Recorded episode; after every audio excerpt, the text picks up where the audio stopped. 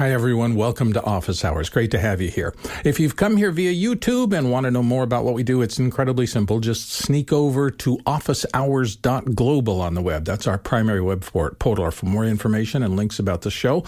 Also, you can use the new system, relatively new. It's a QR code and it's sitting over here in the corner. At least it'll be here in just a second. And if you shoot that with your phone or anything else that uh, reads QR codes, that'll take you directly into the system for putting your questions in. If you're new around here, uh, questions drive this entire show, particularly on days like today, because our second hour today is going to be all questions. We had a little schedule change here at the end, so you've got lots of room. If there's anything you're interested in having to do with production or equipment or um, internet protocols or things like that, this is the place to come to. We have a great panel full of technological experts here who can help you answer almost any questions. They've been doing it for three years plus, and we very seldom get stumped. It happens occasionally, but not too often. So that is our second hour today, another hour of general questions. So there's plenty of room for your questions. We encourage you to use that QR code system or to go into the Mukana, Mukana interface and pump in your questions and vote for them, please. Because as always, the questions with the most votes get moved up to the top of the list and we get to them first. So that's the rules of the show. We're ready to dive in. Mitch, what is our first question for today? Thank you, Bill. Our first question comes to us from Talalek Lopez Waterman in uh, Tallahassee, Florida. I watched Killers of the Flower Moon at a Regal Cinema. The color of it was very unpleasing. How are movie theaters' digital projectors calibrated? And is there a standard for this? I'm interested in streaming the film when it's available to compare. You're lucky because Alex knows a good little bit about cinema projection. Alex. Yeah, I mean, I think that the the when you look at digital projection, uh, a lot of times theaters at different at different it depends on the size of the theater and where it is but a lot of times they're running their lamps a little low um, that makes it they save 500 bucks every six months by doing that so they're they're shaving off a little bit so sometimes it's not as bright as it should be oftentimes it's half of what it should be uh, in smaller theaters um, i would now i will admit i've probably not seen a movie in 10 years that wasn't at uh, IMAX or Dolby Cinema. So those are the two that I go to see stuff in. Um, and I don't, I can't remember a time when I've been to a smaller theater in quite some time. Maybe, I think maybe I saw one in Washington D.C. But especially if you're in a smaller movie theater, um, uh, you know, that's a little bit more out there, you may find that they're that's where the managers are cutting corners to keep those bulbs going. Um, so, so that's the uh, that that's the thing that we've we've seen in the in the past. Courtney. And I may remind you that Regal Theaters is in Chapter 11 bankruptcy reorganization. And they also, right before they went into bankruptcy, they purchased uh, access or leased a lot of the old ArcLight theaters, which were well equipped. But the problem is they haven't upgraded a lot of them. The, a lot of them, they've been moving a lot of equipment around as they've closed down a number of theaters and, and gutted the equipment. So, you know, it's a bit of a uh, roll of the dice, let's say, to uh, uh, you know what what the theater you're going to see a, a, film in, and what projector is in that particular theater because uh, you know there can be three different types of projectors in each screen of the you know a, a multiplex. So, and I doubt that they've had anyone in to calibrate them uh, lately. Uh, although there are uh, DCI, uh, which is a, the package that the film is delivered in digitally, uh, P3 calibration files that they can do, and they can put up, and a qualified projectionist can come in and align the projector to the color space, et cetera, et cetera. But like Alex said, a lot of times they run the lamps at lower speed to save money because, you know, they got to pop that popcorn and make all their money. Absolutely. Uh, Mitch, have a comment? Is uh, Christie still the Cadillac of projectors, and are they laser, not bulbs? Hmm. Yeah, that, uh, well, that, that, Alex, that was actually that, gonna... that's why I raised my hand. Is I, I want to correct myself a little bit. Is that they, running them low still saves money. so so they so they still may not be at the same brightness, but they do not have bulbs. That's for film. And I was I was mis saying it, but they are still running them oftentimes a little bit lower. And and uh, Christie is one of the um, major ones. There's uh, there's a couple different players in that market. Barco um, didn't they buy yeah, Christie? Barco. Uh, I think Barco bought Christie, and I think that they, they're both the same company now. But Barco and Christie are pretty much all of them. Like that's all the theaters there. Even so, even um, well, anyway, I can't say that. Anyway, so so anyway, so the uh, but but uh, um, uh, the the yeah they're they're they're all Barco or Christie at this point, um, and uh, and they the theaters are using you know the low end version of what Christie is capable of. You know Christie and, and Barco they you know Christie has you know 4K, 120, even 8K projectors, and they use get used in corporate. They get used in other things. The theaters haven't made that investment to move back up again because the theaters are you know really not in a great space, you know. So, you know, theater going, of course, had a hard hit in during COVID, and then in addition to that, you know, the the behavior has changed a lot. Now, while you're seeing some prices, I mean, you're seeing revenue still going up for movies. A lot of that has to do with the fact that they're charging more per ticket, and so um, so those are things that are a little bit more complicated to to manage for the theaters. Um, and most of the money goes back to the for the first six weeks. Most of the money goes back to the um, to the film to the to the uh, distribution. So the, the theaters really depend on your popcorn. like they're made, they don't make money on your ticket; they make money on your popcorn, and that's a real it's a hard hard life. And so I think that we want to be kind of you know at the same we can complain about theaters, but it's it's a really hard business to and I'm surprised that as many theaters are in business that there are because it's a really it's a really tight business right now. Um, and uh, again, but I would recommend looking for IMAX and digital cinem- uh, Dolby cinemas. The problem with Dolby cinemas is I'm gonna, I'm sorry this is going to ruin your experience, but there's these blue lights that go down the the steps that go on Dolby cinemas that I can't stop seeing. like so, I can't. I haven't gone to those for a couple years now.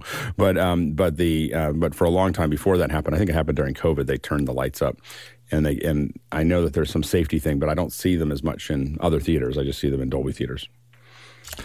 And COVID really hit movie theaters hard for gosh a whole year practically. They just had nobody in the Couple seats years. at all. Yeah, and that's very, very difficult to sustain a business when you've got rent, particularly a lot of theaters in malls, and malls are not known for having small real estate costs. So, uh, Courtney, you had a follow up?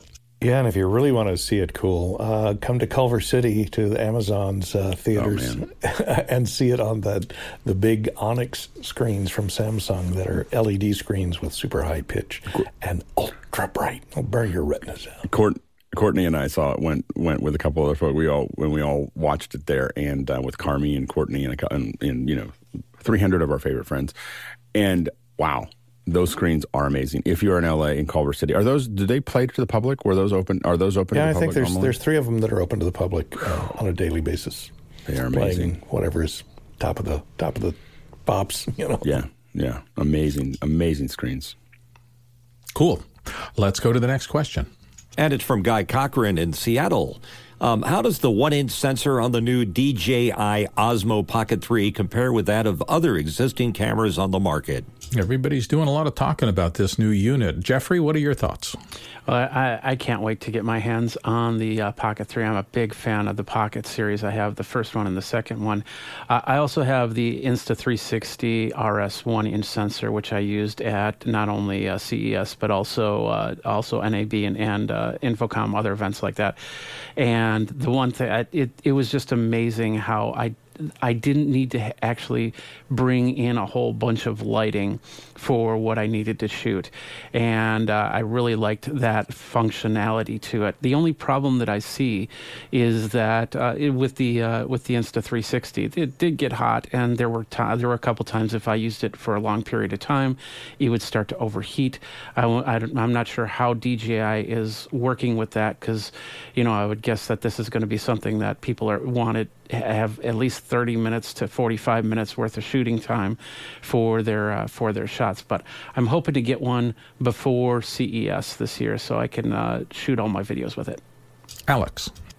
Yeah, I, I, I watched a couple of videos, particularly uh, Potato Jet's um, uh, uh, video on it, and I think it left me a little less interested than, than in it. I was, I think I was excited. I started watching these, and I and I started looking at it, and I said, you know, like I looked at the quality of it, and I was like, I just don't think it looks that much better than an iPhone, and I feel like I'd rather just have an Osmo. And I know it's smaller and it fits in, but I'm going to carry my phone anyway, and I I didn't feel like for the money that it was charging, I, I wasn't totally sure. Now, what I'm interested in, though, I have to say, is thinking about it as a webcam. So as a as a webcam that I can control. So one of the things I'm doing research on before I decide to pull pull the trigger on it is can, what kind of API or what kind of remote control can we have to it? Because the holy grail for us is being able to have a PTZ, and we've been we've been hammering uh, Insta360 for their link for for this, and OBSBot uh, has one. Um, uh, the uh, but we you know so but we're really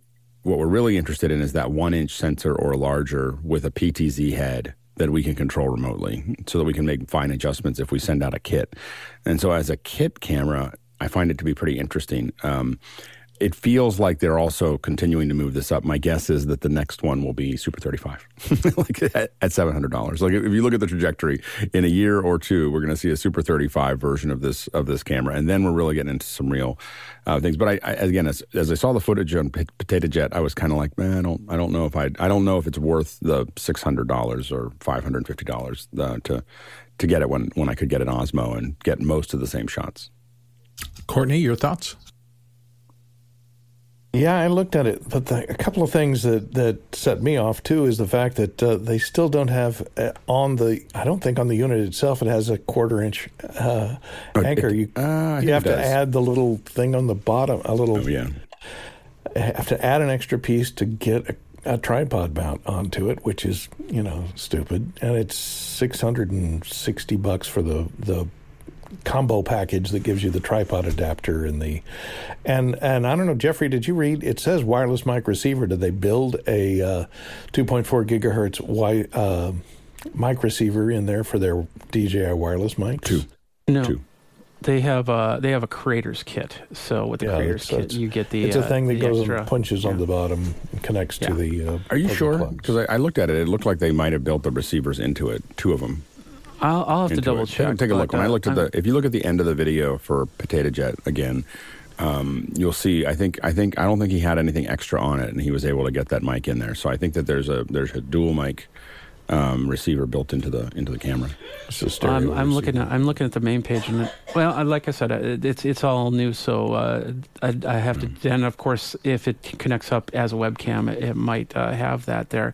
But whenever I used my uh, my pockets, I usually got the I, well, I did buy the actual selfie stick attachment because it's got a joy, uh, joystick in it. I can extend it up a little bit, and it gives me a little bit more freedom to play rather than holding that thing like this. I can hold it down, and then the the uh, the unit's right here. So it and and of course your hand doesn't get in any any of the shots when you have it that way. But I, the, I worry about the rotating screen. It has a little screen so that you can do, you know, portrait the wrong way or uh, landscape the right way. Um, and I worry about it automatically flipping back and forth. How many times it's going to be able to do that uh, and uh, still maintain a connection without breaking those little tiny wires inside. All right. Well, everybody's interested in the camera, and I'm sure we'll be hearing a lot more about it here on Office Hours as it gets uh, out in the wild and people get experience with it. So let's dive into our next question. Jack Rupel from Breckenridge, Colorado. My question on countdowns elicited almost 15 minutes of discussion. Reposting as a technical question, can this be done with an ATEM Mini Pro connected iPhone, mirrorless camera, Mac Studio, Stream Deck, plus an old Mac Pro? And how would you do it? So this we're not trying for a record here. We talked 15 minutes Yeah. about the This question be a little yesterday. yeah, let's be a little more concise. But uh, Alex, tell us about it. Yeah. So what, what Jack had asked yesterday is, is is possibly playing movies in the during the countdown clock, and the way you could do that is use your if you took that old MacBook Pro that you have, I don't know, depending on how old it is, but it could be probably pretty old, like six, seven, eight years old, and um, you throw a playback system like QLab or um, or MIDI or um, on the air from Softron, uh, any one of those would would be a nice playout system that's gonna that's designed for it. You can use QuickTime or VLC and other things like that, but the ones that are really designed to do this with playlists and so on and so forth are those probably those three on the Mac, and um, you just have its HDMI go out into your uh, ATEM Mini, and you should be able to play it out. Uh, if you embed the audio into that HDMI, you're going to get um, the audio into it, and you can run it right through the ATEM. So that would be probably the easiest way um, to get that video uh, into the into the system. Always keep your old laptop around, I guess, unless you're recycling heavyweight. Uh, Chris Fenwick, your thoughts? PlayoutBee would Yeah. be a, a good tool for this I, as well. As soon as I, as soon as he said Chris, I was like, PlayoutBee, Playout B, PlayoutBee would be the, the easiest one. PlayoutBee is the easiest one, and it's it's, it's our, from our own Jonas Dottel, and uh, and uh, and it runs on the Mac. I keep on thinking. I think of the play, play. I still think of play out B as a Raspberry Pi thing. So I, but the um, but it is Mac, PC, and uh, and Raspberry Pi. I, and I don't know if he wants this necessarily to be public, but he says that uh, the Mac sales are really high. Yeah, yeah, it's a great it's a great play little playout system for that. There you go. Courtney. Uh, yeah, I was going to ask if uh, the people on the back end, of when when we do our countdown at the beginning, at the top of the hour, do they they build in the thirty second or twenty second or whatever that delay is for YouTube buffering uh, for that, so We- that it comes on the actually on the actual time rather than thirty seconds later? We used to. We don't do that anymore. So we so we and the reason is because we have a lot of viewers that are watching in the in in Zoom and they're getting it in real time, and so it just didn't make sense for us to do that offset. We used to do that. We used to time it, and um and I've done I do that a lot with my own live streams when we're streaming to YouTube or any other service. We calculate what the offset is and then apply that offset, um, you know, to it. Um, but it, I will say that there are some challenges with that in the sense that it's usually 20 seconds and when you try to shift everybody 20 seconds in a production everybody's confused. They're all looking at clocks and they're like i don't understand what we're doing here.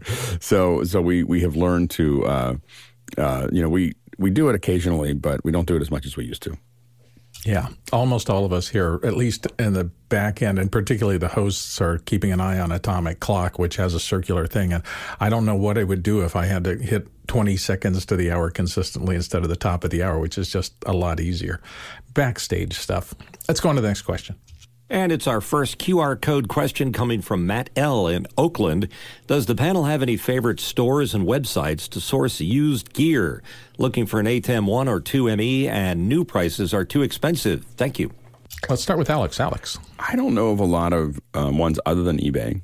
You know, like eBay is where you see a lot of these things, and and I and I, I think that most people are still buying used. Now, there's a lot of options when it comes to used audio um, that I think are better than eBay um, because there's you know um, there is uh, what Reverb um, and a bunch of other, and a bunch of other ones that that do really work on. It. You're really getting something out of it, and even remember that B and H sells used as well as Sweetwater, um, as well as I think. Uh, BSW and Full Compass, like all of those, I think have a used um, division in them. So you and that, when you buy them from someone who knows what they're, they're they have there, a lot of times they're probably refurbished a little bit better or cleaned up a little bit better than what you're going to get from a, a seller on on eBay.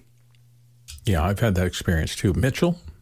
If you can buy from the manufacturer as refurbished, it's going to be as good as anything new. I mean, Apple even has a refurbished uh, uh, site if you go searching for it, and you can save some substantial money. But for the most part, um, I go to B and H because of the trust factor. They're not the cheapest, but they're consistently fair. And uh, if I've ever had any qualms about it, uh, they'll take it right back. Chris Fenwick. Jeffrey sells new stuff once in, or used stuff once in a while, so pay attention to Jeffrey. He just sold an ATEM. I did it once. I got a lawnmower for sale. Does anybody want to buy a lawnmower? Is it digital or analog? Anyway, Liberty. Save us here. Yeah, I um, site wise, Facebook Marketplace. You just got to make sure that who you're getting it from. I have sold equipment there. Uh, some of my partners have also bought equipment there because typically, sometimes there are people who are trying to offload certain things. So just do your due diligence, but Facebook Marketplace being one of them. Yeah, that, and we might have a talk at some point, or somebody wants to throw a question in about it, about what protections you put in there if you're dealing with a person. Uh, you know, there are some things. Most of these transactions go just fine, but I have heard stories of people.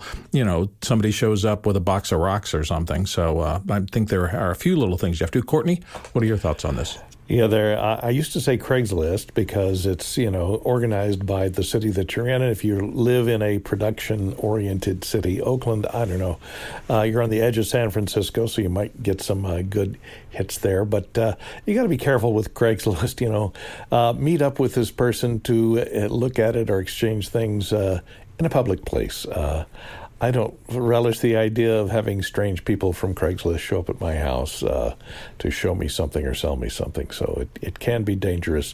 Ever since that Craigslist killer guy came out, I've been a little nervous about buying from something where you're meeting up with a total stranger to buy something from them.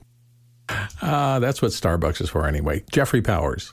That's any city. Uh, don't don't have them come to your home. Uh, and uh, so for me, if you really want to get adventurous, go on eBay and get the and look at the ones for parts there have been a couple times that uh, you know I've Frankenstein. Uh, I have never Frankenstein at ATEM, of course, but uh, there have been times that I've Frankenstein electronics together, and it worked pretty well. And then there's times that I've bought some stuff, and they said it wasn't working, and then I went and I tested everything. I plugged it in. Maybe it was a capacitor that needed to be changed or something like that, and uh, and then I was I was able to use it for many years. So we are doing well with our questions today, but we always need more. In fact, we have an entire two hours today of Q and A. So that means there's ample room if you have questions you want to get them in. Look down there; you will see the QR code. Shoot it with your phone or something like that, and you can put a uh, a question right into the queue where it'll get vetted and taken into the show flow. So, um, and once it's in the show flow, remember everybody who's in the Mukana system can vote on those questions. Vote them up or down as you choose and that will determine what we get to uh, next. But we will have a lot of room for questions today, so we're looking forward to all of your thoughts on what you want us to talk about today. Let's go to the next question. From Guy Cochran in Seattle, USA, NAB New York News. Alex, what have you heard out of New York? I thought that guy was throwing a Cochran, and, and then he's not here. Like he's I saw the here. question in the, I was like, oh, well, guy will have some news he wants to talk about, and then he threw a Cochran. It's like it's like it's like a quarterback throwing the pass, and the receivers Cochran. on the other on the. It's an incomplete Cochran. Just threw it to the wrong side of he the ran field. the wrong pattern. yeah, exactly. So I was like, because because I was like, oh, I wonder what guy has seen it at NAB or anyone seen. You know, we we weren't able to do the coverage uh, the way we wanted to do it this this week, and and I've been trying to follow along, and I have to say that I miss our coverage now more than ever, uh, mostly because there's been so little of it. So so there's um, so little coming out of NAB, uh, and I don't know whether that's a, just a lack of announcements or just a lack of coverage. Um, but we really haven't seen that much. I think this DJI, of course, uh, the the what we just saw with the um, the camera that is technically released during NAB, but I haven't seen a lot of other announcements, and I'm on press lists, so it's kind of interesting. Um, yeah, go ahead, Mitchell. Oh, sorry, sorry, Bill. sorry, no problem. I'm going. Uh, David Brady's been uh, lurking around uh, after hours and uh, showing up with a uh, live walkthrough, but I haven't uh, been on when he was there and catch the the commentary. the other thing is that AES is also involved too now. I think as of tomorrow or today. Um, so there's going to be a lot of audio related things going on, but I haven't seen any big press releases. David Brady, listen. What is more important, your professional career or your friends here on the show? You can just leave your job and, and come in during the day here day. to office hours and tell around. us about it. no, you don't think so? Uh, anyway, uh, we're hoping for any news we get out of there. So if any of you who are listening uh, have been to NAB in New York and you've seen anything interesting, pop a question into the QR code system or something like that, and we'll we'll take a look at it. We'd love to know what the announcements are, what's uh, the buzz on the show floor, and things like how well attended it is and kind of what the feeling is for uh, for things like NAB East. So, next question. Speaking of QR code, here's one from Jens Olson in Sandpoint, Idaho. How powerful is the headphone amp in the MixPre 3? Is it capable of driving higher impedance hi fi headphones? Alex. I don't. I haven't tried that. I don't know if it's. Uh, I don't know if it's designed for doing high impedance headphones. Uh, I am actually in the market for that. I'm trying to trying to figure out. I have I have a pair of high impedance headphones that I'm trying to find a solution for, um, but I haven't haven't quite figured that out. I'll I'll try to test it there, but I don't I don't think it's it's it's a very respectable headphone output, but I don't know if it's really built for that that level. Mitchell. You can spend serious money on high quality headphones. A lot of those are high impedance or electrostatic or whatever. Um, they make a specific sorry about it's garbage day here uh, they make very specific uh, headphone amplifiers and they're very pricey but i would go to benchmark if you wanted a specific headphone amplifier that was capable of driving um, a high impedance one because that impedance makes a difference yeah uh, courtney and i'm not sure i think i remember i have a, a Mix Pre 3 version 1, which there were a lot of complaints about the headphone amplifier not having enough guts or being a little bit noisy. Uh, and they so I know they I think they changed the headphone amplifier in version 2, so make sure you get a Mix Pre 3 2 because it also has the uh, higher speed DSP for doing uh, sound plugins and sound processing for like noise assist. Um, But uh, I think the version one had some problem with the headphones. I'm not sure. Depends on your headphones and what impedance they are, and you know what levels you have running in. You can pipe a lot of, you can route a lot of stuff to those headphones. There's extensive routing to the headphone channel, so it depends. It depends on whether you're listening mono, stereo, etc. Chris Fenwick. Yeah, I'm just an editor. I don't, you know, solder my own cables or print my own 3D stuff, but I will tell you, uh, it's loud. It's wicked loud. I don't know what all this impedance stuff means, but it's wicked loud. I have mine turned down to like 50%. Oh, your MixPre 3 has got plenty of juice to drive. You're in 7506s. Is that what I see there? They're pretty efficient. No, these are MV. Uh, these are Oh. V6s. These are the V6s. original. The early, yeah, the early version is the same. But they're um, yeah, no, it's it's really loud. I don't know what that means. Okay. Uh, Mitchell, you wanted to get back in on this? Yeah, a little history. Uh, when I first got into radio, we uh, wore these things called clevites. They're made out of bakelite with a metal, you know, plate in it, and they were high impedance, and um, they uh, were like firing razor blades into your brainstem. So I don't think you want one of those. They do a closeout from the CB Club or something. I, even I didn't. I'm As old as I am, and as far long as I've never, have never had Bakelite headphones. That's really kind of cool and It's nice. the thing. Nice. Uh, let's go to the next question. Lucas Herzog from Mainz has a question uh, from the QR code. I need to play out a video out of a Decklink card and its multiple audio channels, 5.1, into a Dante network through DVS. What software in a Mac or PC could pull this off? Alex, help us out.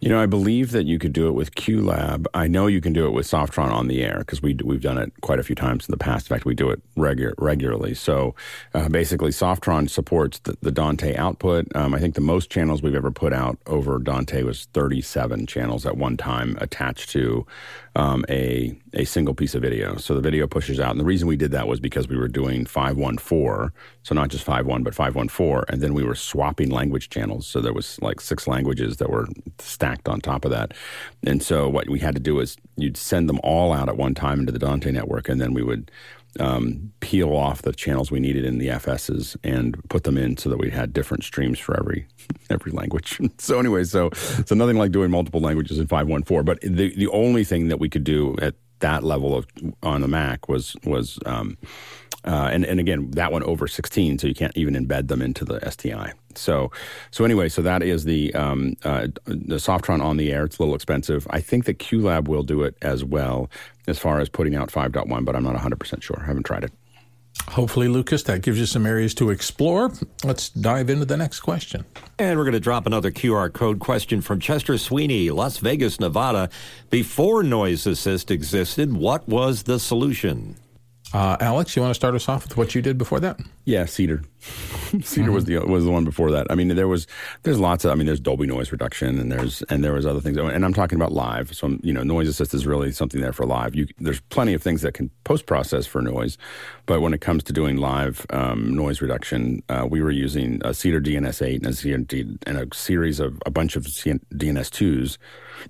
They're both both very expensive. You know, the DNS two I think was three or four thousand dollars. The DNS eights were in the seven or eight thousand dollar range, um, and and you could use gates and expanders, and you know, there's other things that people would use that were built into everybody's mixers, but they never worked nearly as well. So, um, so what we found was what we thought was magical was the Cedar until we had the noise assist. I, I feel like the noise assist is much gentler than the Cedar when it comes to how it removes that noise, and it's a lot less uh, robotic when it when you turn it up. Mitchell. I think Alex covered it very well there. Um, and you can get uh, Cedar on the, some of the higher end um, um, uh, noise assist devices. What are they? Sound devices. Uh, but my question to you, Alex, is which is truly better, Cedar or noise assist? as Uh, no, noise assist, hundred percent. Like it's better. Like it is, and I, and I spend a lot of money on both of them. like and, and I've and I and I've had them both in the same place at the same time. We've put signals through them all. Um, it is the there's not. It's not. Uh, I wouldn't say that it's not close, but it's.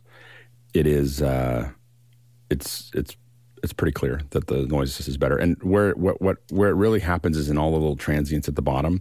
So when things are really quiet in the cedar, you hear this, and you can hear this little. You can hear what we what we would call audio aliasing in the cedar when it's turned way up. And whereas the the sound the noise assist is much less likely to do that um, from our experience. Courtney. Yeah, and then uh, before Cedar and Noise Assist and production recording, uh, even in the analog days, uh, we used to use uh, uh, A2s and ADs to go, hey, quiet on the set and turn off that refrigerator. if you heard That was our everybody noise with headphones flinch here, and have the cops outside hold the traffic, all right? Okay. That's noise assistant AD. it's not volume assist, it's noise assist. I will say that everything you've heard from me in the last uh, nine months here has been through a Cedar uh, plug-in on my Universal Audio Apollo Solo, and uh, I've done my last three audio books through it from this desk, and um, I've had nothing but really good results. No matter whether I'm being quiet or loud, uh, it just knocks out everything except my voice, and my voice is still pretty much my voice. So I've had really good experience with it. Uh, but that's as a plug-in on the Universal Audio Apollo Solo, which is using an onboard DSP to do the processing. Unlike I think those old hardware units, I think they've they've gone a little farther. It is still a $300 plug-in, so it's not a, a super cheap thing but it's been really worth it for me. Uh, Chris Fenwick, you want to get in on this again? Yeah, I'm sitting in a parabolic dish of, of computers and fans and 100 terabytes of data right on the other side of the monitors, and there's a dorm room mini fridge 10 feet away. So And- lots and of noise sources. The, the, yeah, when I take my headphones off, I'm, I'm amazed. It's like, wow, how do I work here? Oh, yeah, noise assist in my headphones. Yeah, it, it, it has gotten better because I never used to be able, particularly the Neumann TLM 103 that I use for the audiobooks. I replaced this mic with that because it is much more sensitive and has much more nuance. And the fact that I can use it here at this desk with the little tiny fans and the washing machine down the hall, and it's completely acceptable for all those audiobooks has astonished me. The things are getting better in this. Mitchell, you had some thoughts. Yeah, I just wanted to flip the question just a little bit. Um, if you're doing it in real time, all the suggestions you just heard, if you're doing it in post, there are lots of plugins available for that, uh, preferably the iZotope line.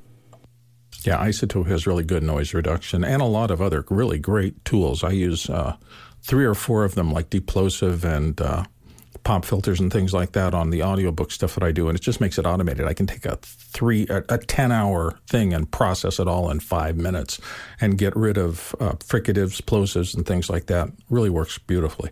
So we've talked about this a little bit. Let's move on to the next question. From Jack Rupel in Breckenridge, Colorado, Type C to Type C audio signal adapter 4406, SmallRig. Is it USB 3.1? Alex, do you know? So what he's asking about is this little turnaround here. So this is the um, the Type C to Type C, which I don't think is out yet. It's not very expensive. Um, I think it will have to be, and I don't know for sure. I don't know why you would build one of these if you weren't able to do that, because um, the problem that you'd have here is that you wouldn't um, uh, that you wouldn't be able to pass. It's designed specifically so you can hook your SSDs to your camera, and so if it's not 3.1, it seems like that would undermine it. And all it is here, this little turnaround here, I believe, is just going to be cables. Like this is just connectors going from one to the other. So I don't think it. I don't think it has to be anything because it's not negotiate. It's not designed to negotiate. Um, so so I, I think that it's going. I think you're going to find that it it is 3.1. Uh, uh, rely, you know, compatible. Compatible, yeah. Um, and so, so I think that I, I that's my that's my guess um, because I, I just don't I don't see how they'd release it without that. Um, but it could it might not be, and it's in pre-order right now, and I, evidently your risk is very low at six dollars and ninety cents. um, so so you know so you can you might you know you're going to have to put off those two lattes that you were going to get or one now with inflation. Um, and so uh, so the uh, um, but I, I think you're probably okay. But I, I think that it would have to be because why would you make it if it wasn't? Because your drive wouldn't be fast enough to use it. We all looked, saw that fluoroscope picture of the connector on the Thunderbolt cable from Apple that looked like it had 300 micro components inside of it. Th- at six dollars ninety five cents, I can guarantee you this isn't that Less now with less with less diodes. Yeah, less diodes, less things. Uh, Jeffrey Powers, you had a point. Three words for you hot glue gun. Um, when we when I built fly kits for uh, for COVID uh, remote shoots, uh, the one thing that always concerned me was adapters, because they, you're basically stuffing everything into a cage, and, and that's what SmallRig is doing, and you, they don't know where that USB uh, plug is going to be. So, and I know that's not what this is uh, this is meant for, but in some cases that's where it's going to be used. So when you plug in an adapter to a plug, it's best to have a way to be able to secure it and I don't think that there's maybe somebody should make a little adapter to go onto the adapter that'll lock that USB in. So when you throw that into a case and somebody pulls it out, it'll probably pull it out by the cord and then put it onto a tripod. At least it's not uh, that's not going to be the problem. Wonder if you could adapt something from tether tools. There for the DSLR shooters use them a lot for those little tiny connectors that go in. They have little things you can attach to your camera that provides uh, strain relief so that things don't pull out. So that might be a place to look if you want to hybrid up something. But hopefully that helps. Let's go to the next question. From Daniel Patridge in Rochester, Minnesota. Anyone fork over big bucks for the Mac Studio and a large empty shell yet, aka the new Mac Power or Mac Pro Tower? I see Apple has refurbs of base models for $1,000 off original price. Would that tempt you now at that price? That's an interesting question, Daniel. Let's see what Alex thinks. Alex? I, usually, I usually buy ones knowing what project I'm going to work on them with, and I just haven't had a project that required us to to go down that path yet. So I, I haven't bought a tower. Um, the thousand dollars is probably still not enough to to get one right now.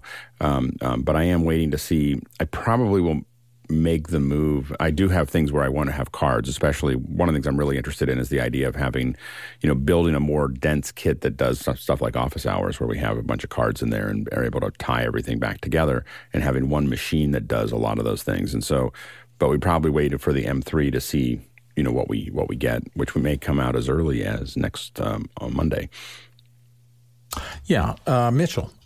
Yeah, it seems like a signal that something might be coming down the uh, pike, perhaps on Monday when they have the scary fast I, Mac uh, episode coming up. You were going to yeah. say something?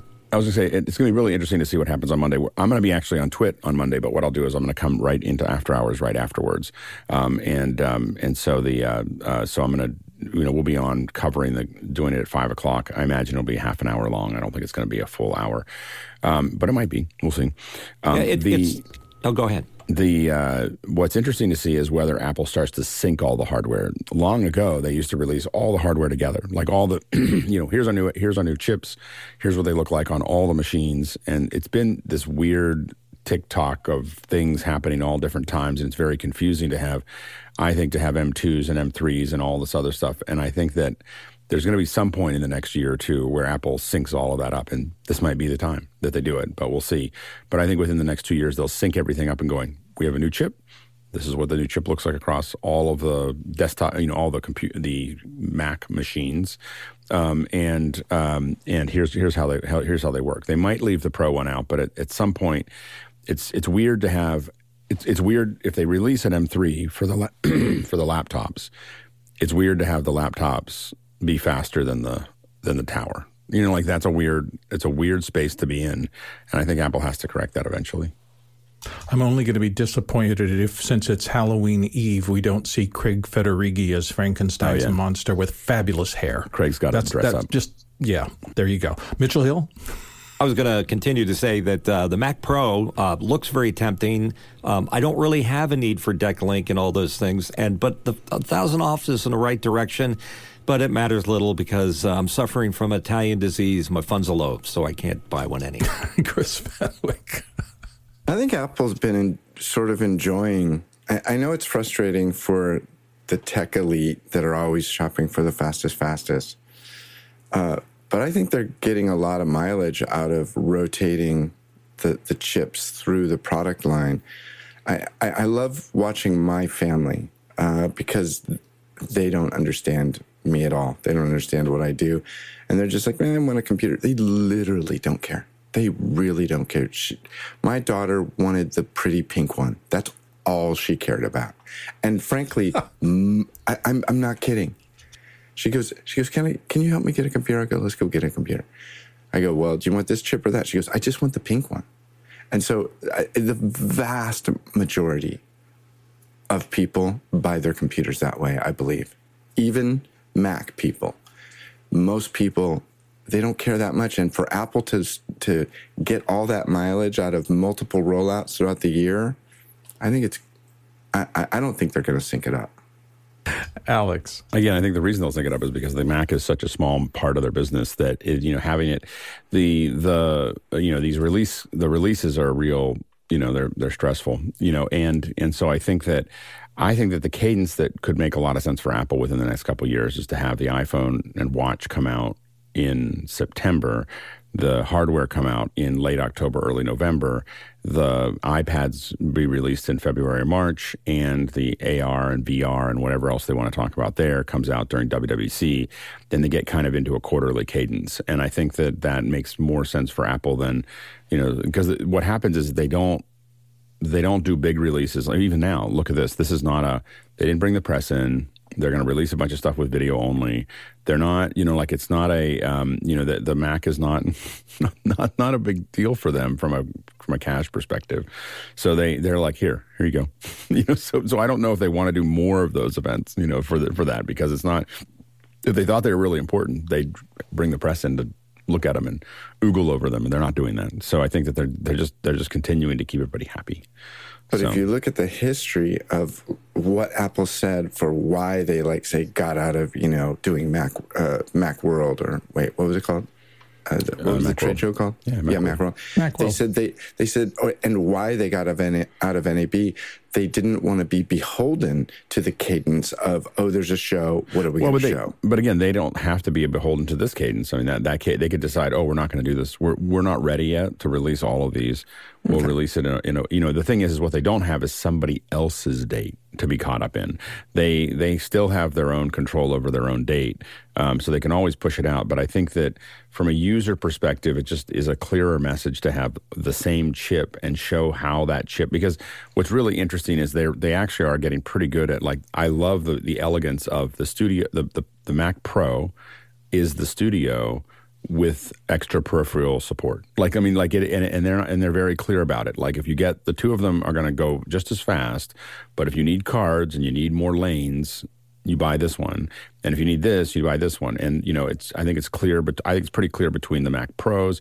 Um, I think that you know the, the Mac Mini sits in a place that the Mac Studio doesn't. Like it's it's a little complicated at the top of the Mac Mini and the bottom of the Studio, but but the you know the extra fan and, and everything because because they, they otherwise they're very close and so so the um so anyway those are the kind of uh but I think Apple, like just being able to say we have a new chip and saying this is how it expresses itself across the entire line, I just think is a more unified message than what they what they're doing right now. And it's just confu- again, I think it's confusing to have Mac Pros, MacBook Pros that are faster than Mac Pros. Which, if they do this thing on, they, you know, like it's, and they've done that in the past by accident. Like they they did that with the G3s because the G3s, you know, had a, a large. The G3 team was even showing the G4 team in Motorola that hey, we put this bigger cache in, and we think it might affect performance, and the G4 team ignored it, and so the G3 came out way faster than the G4, and so they so they didn't they did that, and that lasted for a little while and almost killed Apple because they had done power computing and everything. They had the, the way that they had set up their thing that um, it didn't work well. So Apple did it once and it wasn't very, you know, and they've done it now again. And I, I think that they, you know, we'll see what happens on Monday. But I, I still think that within two years they'll sync these and they'll just release all of the heart, all the Mac products will all get released on the same day. It, it may not be wanted to Monday, but it will be some someday. Yeah. Mitchell? Yeah, I, I think Chris uh, has got a point uh, because never underestimate the power of the consumer to make decisions that are totally unexpected about uh, a device. I remember when Philips and Sony announced the uh, compact disc. Yes, that was around then. I'm old. Um, it was uh, they did the research and then they released research, and the people bought the compact disc not because it sounded great or that it was convenient, it's because it was pretty. Yeah. Well, never underestimate the power of fashion in marketing. Uh, Courtney Gooden. Yeah, I think you're both missing it. I don't, I don't think they're going to do a hardware update to the M3 without this, and you know, with a little notice, as Alex said, and without the press being invited to lay hands upon to review. Uh, maybe you're all being pranked. And noticing the timing of it being October 30th, I think they're going to release new cases for the Mac Mini the Mac O Lantern because uh, it just comes in this new case. It has cooling with the eyes and the, the teeth built in there, and so it works a lot cooler. So I think that's what's going to be uh, the Mac O Lantern. Nuvo iMacs in candy corn colors. Wait for it. Alex. And again, I think that the, the strongest argument for it is specifically that it keeps, for the consumer, it keeps it simple. Like they understand how all these things fit together. And I think that's the one thing that Apple has uh, has had in the past that sometimes it's lost its way in the 90s, um, but but is that you clearly understand which one you should get based on what you want. Um, they've got a couple too many, in my opinion, um, too many options right now. But but I think that uh, they, uh, but I think that they can clarify that I think a little bit, um, and it's clearer if they put them all out at the same time and explain how they're all different, as opposed to having them released in different cadences. So we'll we'll see we'll see how that goes. Yeah, it'll be interesting. Uh, we've spent a good little bit of time on there, which pushed me back from remembering that we are doing two hours of question and answer today.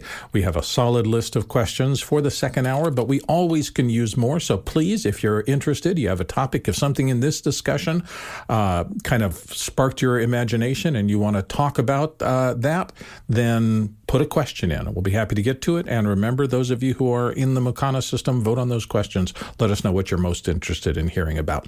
Let's go to the next question.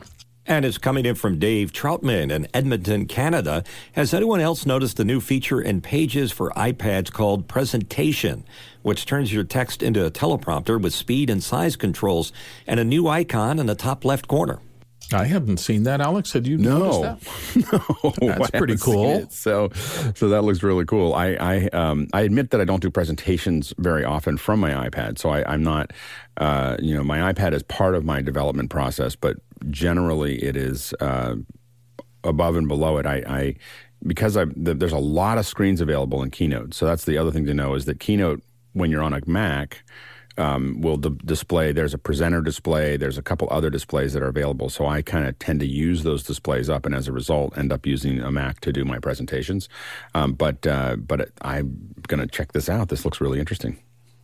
I'm trying to load it right now. It was uh, offline on my iPad, so it's downloading now. Courtney. Yeah, can you tell me if it uh, if it hooks up to an external display and inverts that display that it's putting out as its yeah, prompter? I don't know. Now let's see how long it takes to load a up. Thumbs up. Maybe he's got it running, huh? Yeah. Everybody, everybody wants a teleprompter now. If, if you know, it's, yeah. it's all the rage. Courtney, I think that digital teleprompters are going to be all the rage. I'm getting out of the that. teleprompter business at just the right time. I got a teleprompter service company for sale. Anybody wants one? and Courtney was only 40 years ahead of everybody's time.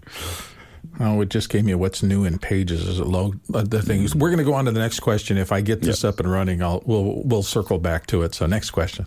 And it's coming into has coming into us from Hasma Kajar in Cape Town, South Africa. Love my Zoom Zoom ISO workflow. Now with corporates forced to use Teams, can we have a Teams channel in Office Hours Discord? Appears I have to learn NDI or have the pin farm to deliver same Zoom experience with Teams. Anyone can do a lab to come to speed with Teams. Jeffrey? Yeah, I'd love to see that happen, especially with uh, with Teams and Meet. And you know, a couple weeks ago we talked about Brandon's system uh, on how he put together a, uh, uh a remote uh, uh, system, and he's not using Zoom so because he has to bring in Teams, because he has to bring in Google Meet, and so it'd be probably a good second hour to as well to to kind of do the hybrid. Re- the hybrid virtual system. Alex? Yeah, and this was the original reason that we built the, the, the system that we have in 090, which is 16 PCs, and those PCs could put anything in there and go back and you know back and forth and because the audio and the video were completely outside out of band and they were all being delivered back to it it didn't really matter what we were running and we've done that in the past um, the the way that we've handled some teams events just to kind of put it out there is that uh, we you have to know whether the participants, the the speakers, have to be in teams or just the viewers. So if the viewers are the only ones that, if it's a delivery to teams, uh, to a Teams event, we run it in Zoom.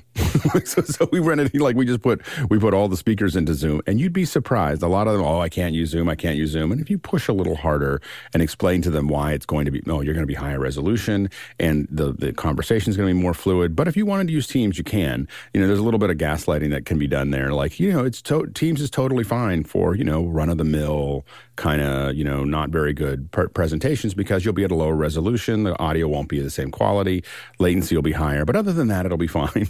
and you'd be surprised how many people are like, "Well, how do I make it better?" And then and then you go, "Well, we use Zoom ISO, and then we just feed it back into Teams." So then what you do is you take a you join Teams with your um, system, and then you you output your final program into Teams. Um, so you just have to decide. Now, sometimes you do have people for whatever security reasons, or they're Microsoft or, or something like that, that that that have to use Teams, and then you have to go back into the dark ages because Teams is dramatically behind. like you know, and and you know, and I used to say that Zoom was way ahead and Teams was was coming up behind them. I don't think that that's the case anymore. Uh, I think that Teams has just completely been jacked, and and uh, uh, the one that is now the heir apparent to the number two position, I would say, is is actually. Uh, um, uh, I'm, I, will come back to it. The, name, literally, web, um, um, WebEx, WebEx. Uh, just just ran away from my head. Um, so WebEx is probably they're the ones that are the moving the fastest right now. Um, they're, they're, the velocity is higher in WebEx than anybody else that I've seen. Um, and I, I have a company that uses a lot of WebEx, and so I'm in meetings in those, and you just watch the I've watched the progression over the last year and a half, and it's it's amazing. so, so they're still way behind, but it's an amazing uh, move. They put a lot of money into that. Uh, Chris Fenwick.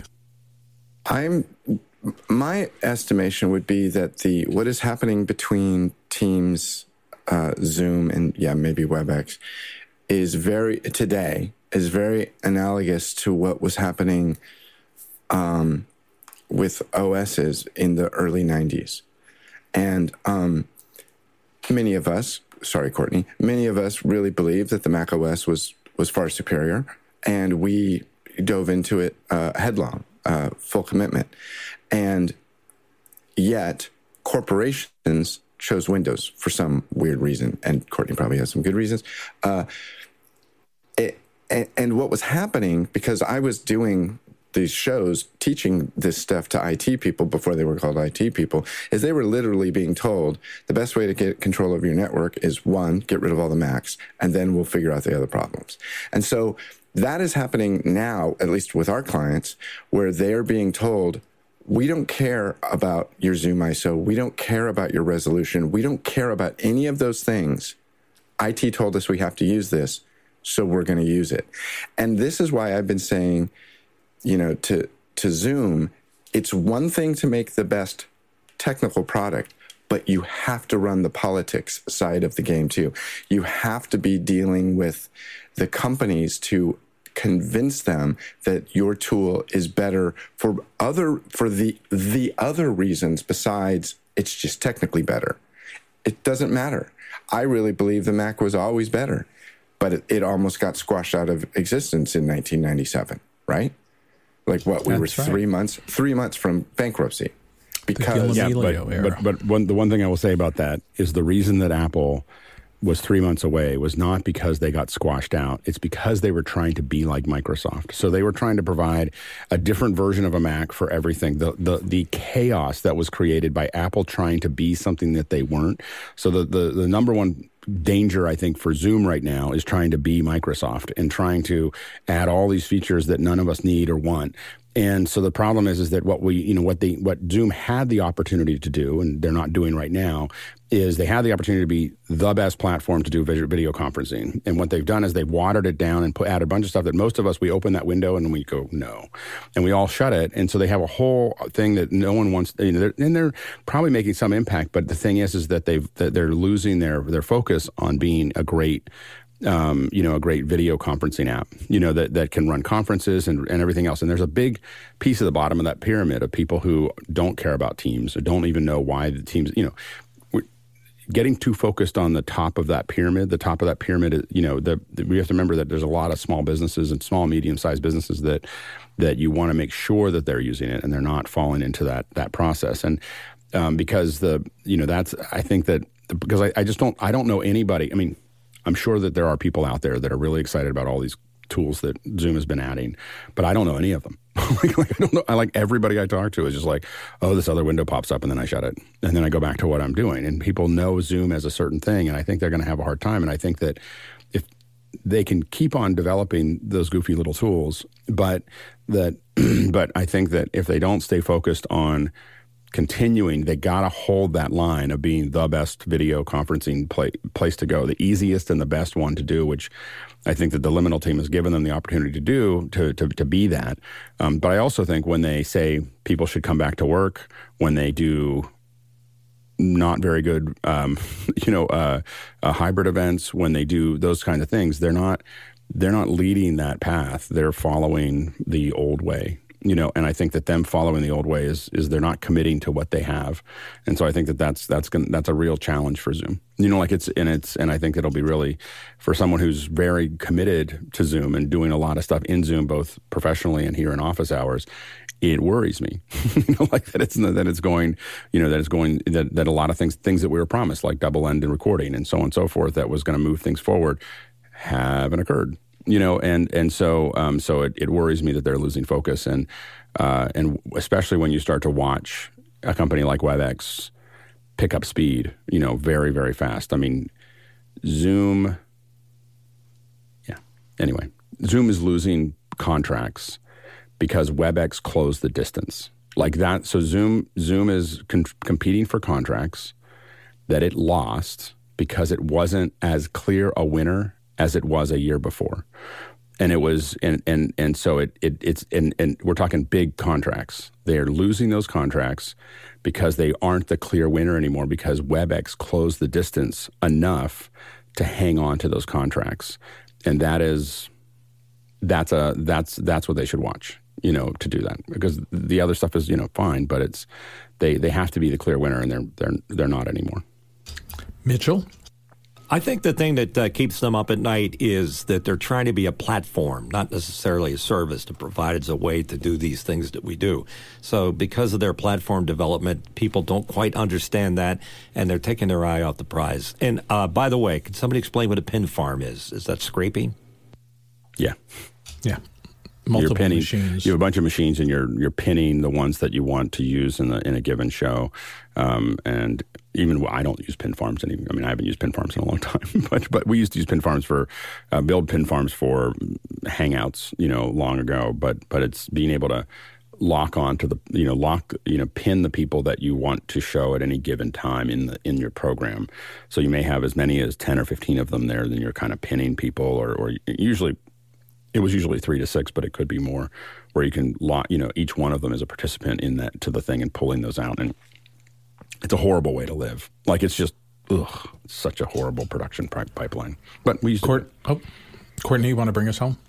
Uh, yeah, in, in, response to Chris's diatribe, the uh, a lot of a lot of the uh, reason that corporations went with the uh, Windows version as opposed to the Mac version is because of open architecture. And Mac was a closed system, and you couldn't, you know, develop your own hardware, and developing your own software was much more difficult on the Mac platform. The Mac ran a lot better for all the Mac people out there because it had limited hardware. There was only uh, it only their software, their operating system would only run on their computers, and their you know their software supported their video cards, and their software supported their I/O, and et cetera, et cetera, and so. Uh, that's why the corporate world and the industrial world and the uh, um, all the uh, medical world moved to the Windows platform because it was open architecture. They could build their own custom solutions to whatever computing needs they met needed and still run it under the uh, common uh, software operating system. And I think this is a problem that happened with Zoom is that uh, when they brought Liminal in, they started doing Mac only type of software. Their improvements, their new hot new software only worked on iOS or only worked on the Mac operating system.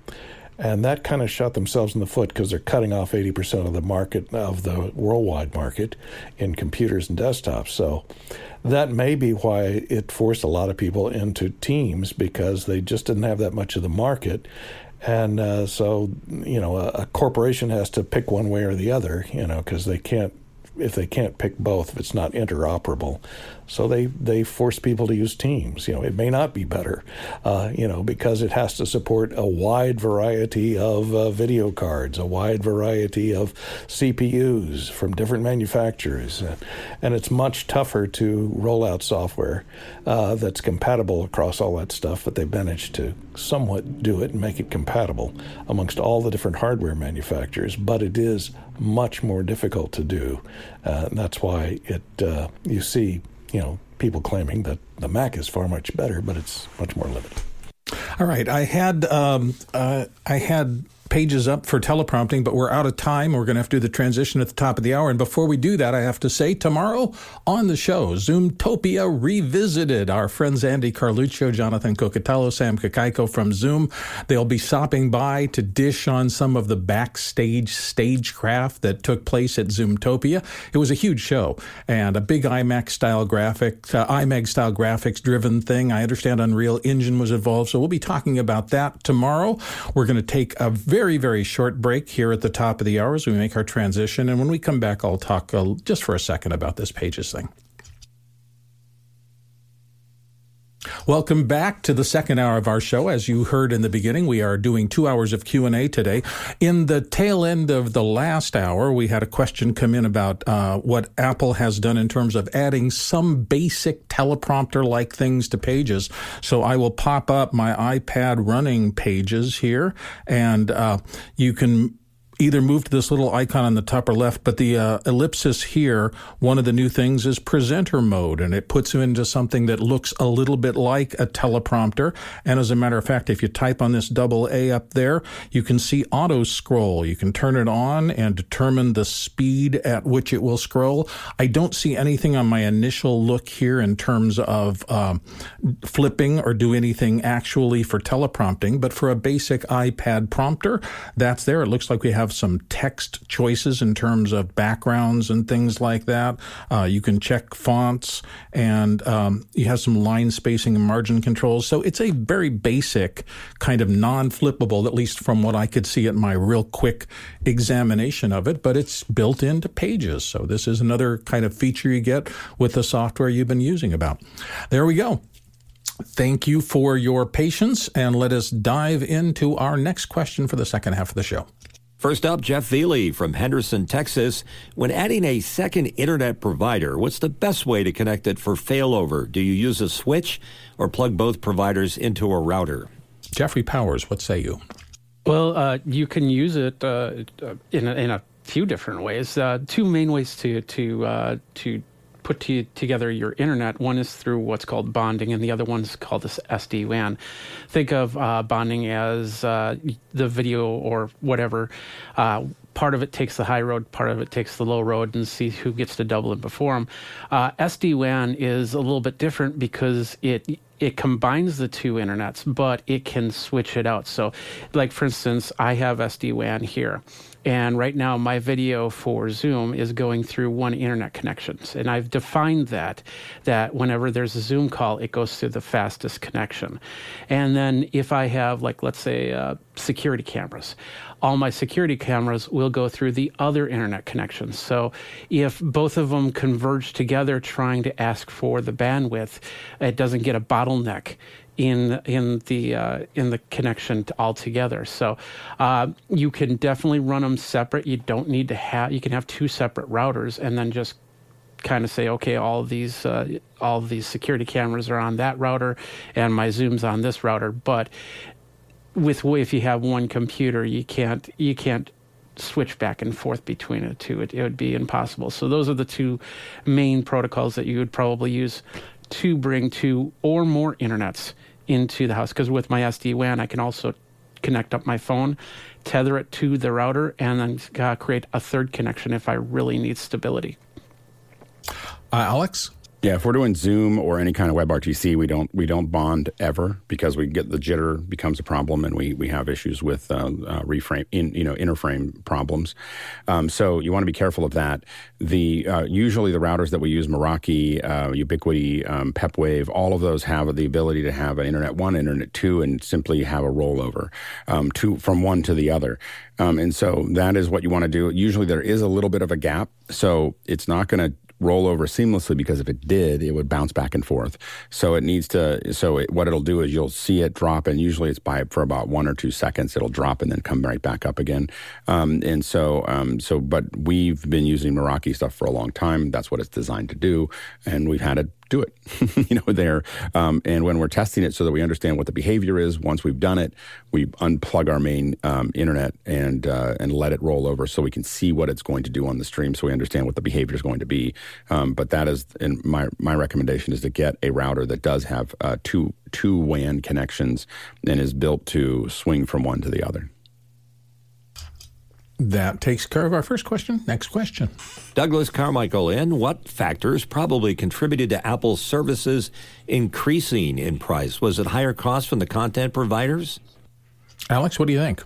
Unfortunately, I think it's because they could. No, so Netflix took the hit by doing it at a higher rate, and I think that it did two things. One is is that it allows when someone goes higher, it allows everybody else to like if you're going to slide under it, you wait a week after someone else does something unpopular, and then you go, oh yeah, by the way, we're going to move up too, um, uh, to get a little bit more money out of that, and also it allows Apple to promote the fact that their service is much less expensive than Netflix. so so by having it go out, you go, oh, they increased their price by two dollars, but it's still half of what Netflix is right now, and so at a higher quality. So, um, and by the way, the Apple TV Plus, the video is, I would say, somewhere between fifty and hundred percent higher quality video than what Netflix does at twice the price.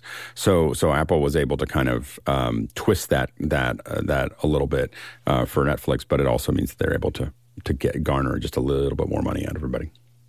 Yeah, and they didn't raise it a ton. I do note that what the the big Premier package now with two terabytes of cloud storage and iCloud, twenty nine ninety five a month. That includes essentially every service they have: news, arcade, Apple Music, Apple TV Plus, uh, the whole thing. Apple Fitness, even, which I didn't think I was ever going to go near, but I've actually used a couple of times. So. Um, you know, I think everybody's going to, to kind of wanting to be your portal into entertainment and info and stuff like that. And this is their play toward that. Um, let's go to the next question. And it's a QR code question coming into us from Marielle Shusha Mera from Wibalo, Missouri. Jeffrey, I can understand that you don't feel you are an expert on eBay pricing, though I disagree based on your expert advice. But what price did your gear sell for? There's lots of ATEM 4Ks marked complete in eBay, but not as many actually marked sold. Jeffrey, how much of your experience do you want to share?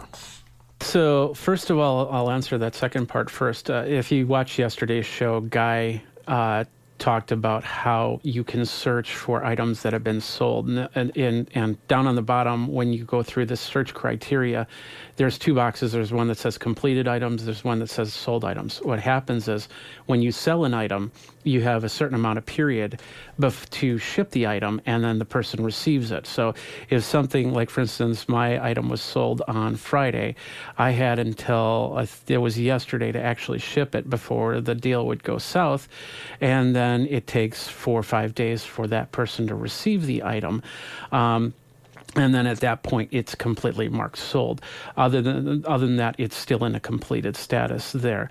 Uh, for the price i'm not going to tell you exactly what it is but i will tell you that the brand new uh, production 4k was 1800 and you can still buy it brand new. Used started at about $1200 and ebay's uh, especially anything that was gently used was about uh, six to seven hundred dollars. Since I'm coming into a move, I decided to go around the five hundred dollar mark. Uh, and and once again, I felt that was best because when I bought it, I I had a specific use for it. It did the job, and uh, and I got I got paid to do that. So I got my money back on that on that item, and now I'm going to give it to somebody who's like I said, he's uh, he's building fly packs for uh, for remote uh, remote productions. So, and of course, he's then selling them on, on eBay for around three thousand dollars. But there's more parts in there than just the uh, production 4K. So I'm really happy that it's going to get uh, extra use out of it. So, uh, so hopefully that answers the question at best. Yeah. Absolutely. Thank you for all of that. Let's go to the next question.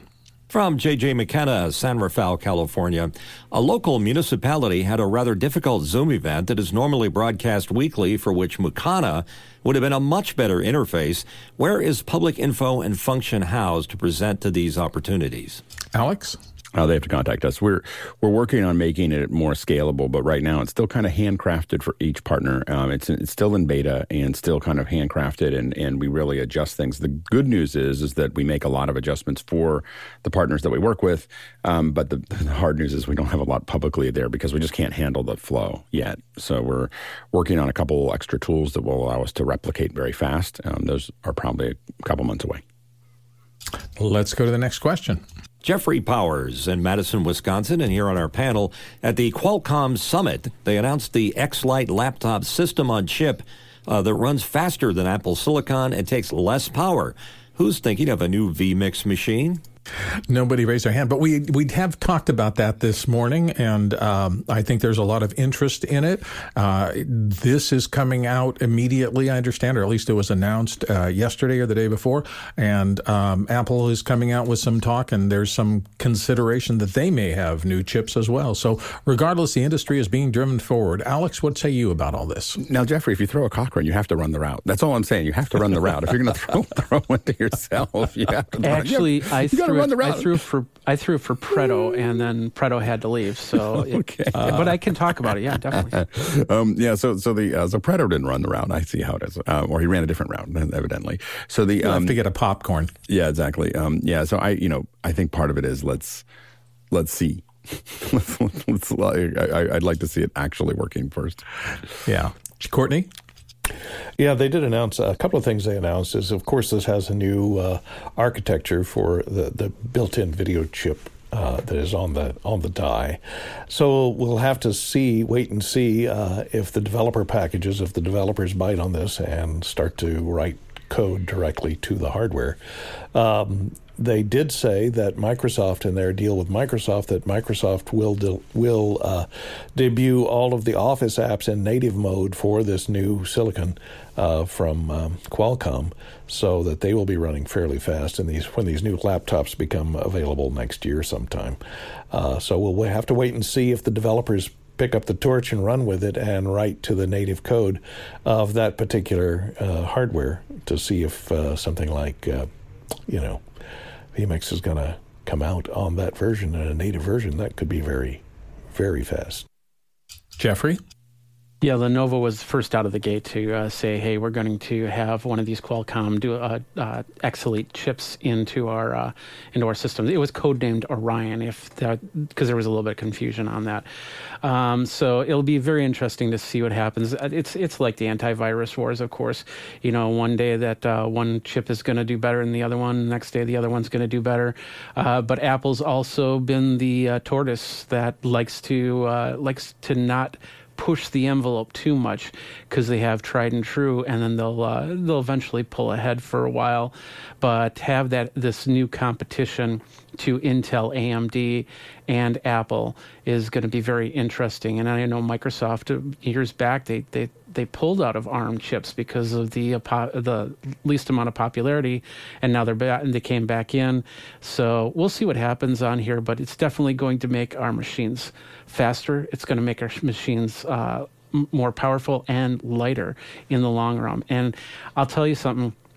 I didn't like to run any type of software switching off of a laptop because of the processor.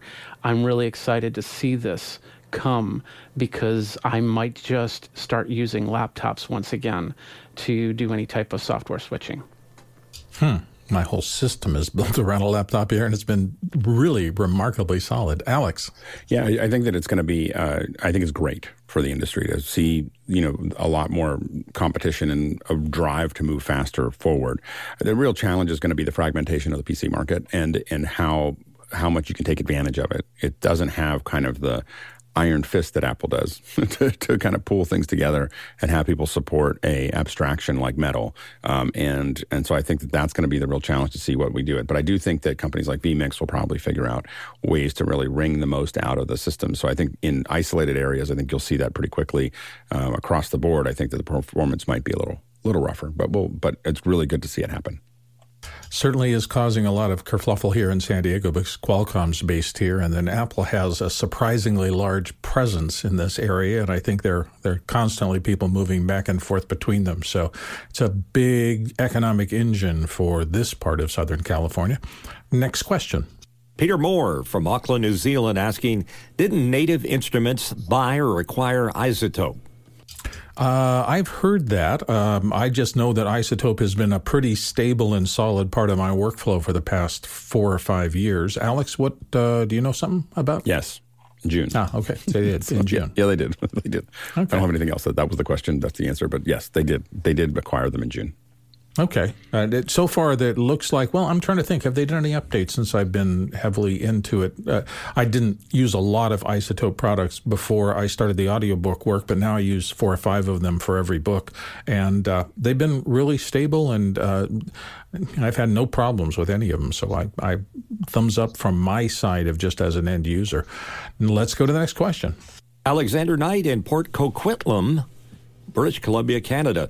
Have any panelists tested the new full frame Blackmagic camera? And if so, what do you think and how does it compare to the Super 35 sensor version? Alex?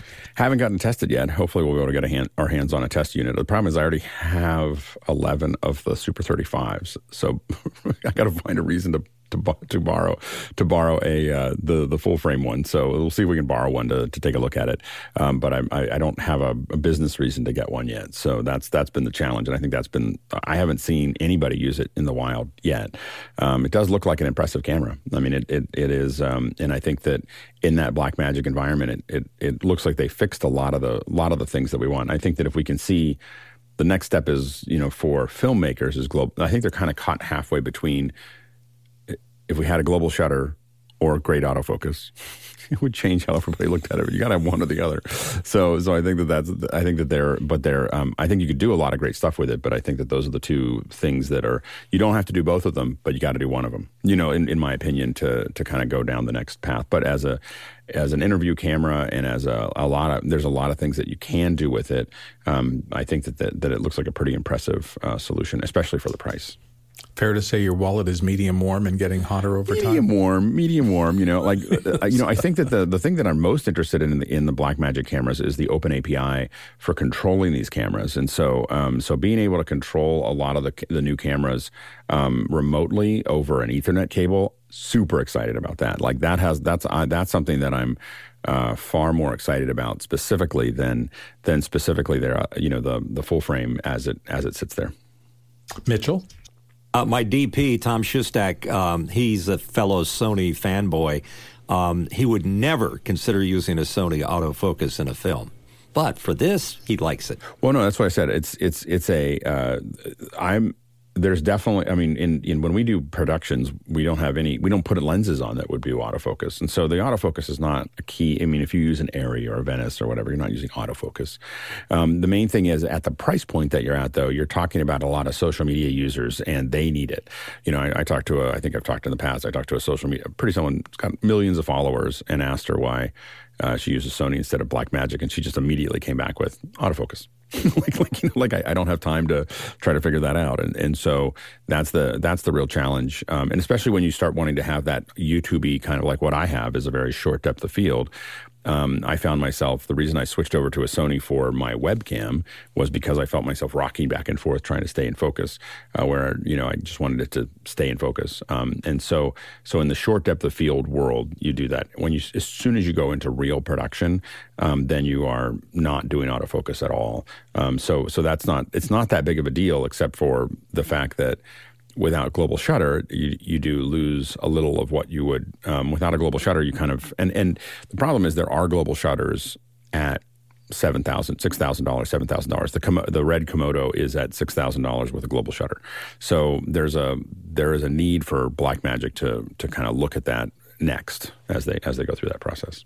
Alex, I And thought you inter- got the oh. Sony because I recommended it. I, I know, I know you thought that, but, but it's not right. I knew the autofocus. I will just say there's always been a traditional fork in the um, cinematography world between EFP and ENG. ENG was electronic news gathering, and you go out and shoot whatever's there, and it's run and gun, and you're just trying to capture content quickly. The EFP, electronic field production, is very much what Alex is talking about, and all the movies are done under that kind of thing. It is we have a script, we have shots, they're storyboarded. We're going to go and execute our shots, and the camera cinematographer or camera operator would choose their lens depending on the shot that they needed to execute. Well, you and also- never see a zoom lens on those cameras ever. You also have the luxury of ha- you. You might see a zoom lens, but anyway, but but but you would. You also have the luxury of having uh, a, a focus puller, like somebody who is just Yeah. They're only focused on that. They're only doing the focus, and that's you know. And we've had um, folks here talking about that in the past. Uh, the, the number one reason I have to admit that I moved to a Sony is because Greg Gibson kept on sending me um, texts that say you're out of focus. like you know, like hey, you're a little, you're just a little out of focus, and he's. He just wore me down. Like Greg Gibson is like sending me these things, like you're just a little out of focus. Like it looks really good, you're a little out of focus. You look really great, but you're a little out of focus. out of and I was just focus, like, yeah. ah. and then I go back and look at it. I just couldn't take it any longer. Greg. So Greg is the. I mean, Mitchell impacted my impacted my choice, um, but and and talking to some YouTubers and so on and so forth. But Greg Greg was the one that pushed me over the edge of this kind of just little tapping on on something that he knew. I think he knew it would just drive me crazy. And That- as that you get wide open, as you e- expand your iris more and more, your depth of field gets smaller and smaller to the point Yeah. where we've seen people where your the tip of your Well, nose is this- in focus, but your eyes out. This background looks great when it's out of focus. When it's in focus, you're like, wow, he's got a bunch of junk on his on his. On I his know. side. You know, so, so, so it's better. It's better. to- It's better. Well, these are the things in photography and cinematography that people who know what they're doing control. They they know how much depth of field is acceptable, and they lens for that, and they light Mm-hmm. for that, and then they know exactly what they're working with. So yeah, I can. It's a little soft. I've heard that more than I can tell you. When I started shooting with DSLRs and had multiple lenses available. Uh, let's go to the next question. And it's from Zach Marley in Minneapolis, Minnesota. Does anyone have experience with the Panasonic BS1H for multicam? Seems like a good option that has Genlock time code, a full frame sensor, and can be powered and controlled by Ethernet, power over Ethernet Plus. It also seems to be only $2,500 now. Alex, what do you think? It's a great looking camera. I haven't seen. I've I've seen it used as extra cameras. Um, you know, that's overhead or, or something like that. We haven't seen it used in a in a true multicam ex- experience. It's not. I don't know if it's really built for that. so it's it, it it while it has a lot of those controls, I don't I I don't I've never seen anyone try to shade it. The the images that come out of it are amazing. Like they just look beautiful. So it's a it's a really nice camera, um, and it's a box camera, so it lets you kind of you know build up your kit around it. And I've seen people use it for a lot of film stuff and a lot of overhead and extra cameras. I haven't seen them use it in a true multicam experience.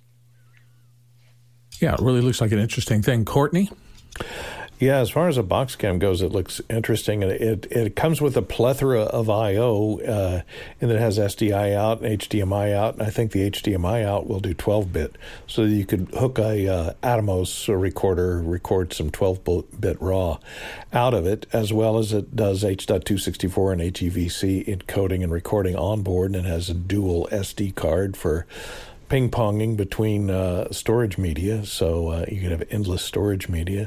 Uh, looks quite capable, and the Genlock N will let it be used in multi camera setups. I, it remains to be seen what kind of uh, apps they have that interface to it over the Ethernet to control its uh, color or not, but uh, we'll see, I guess. there you go. Let's go to the next question. Andy Kokendorfer from Viera, Florida. What is the mic gain on the Mix Pre 3 version 2? I use an SM7B and I'd like to get rid of the cloud lifter. Thanks.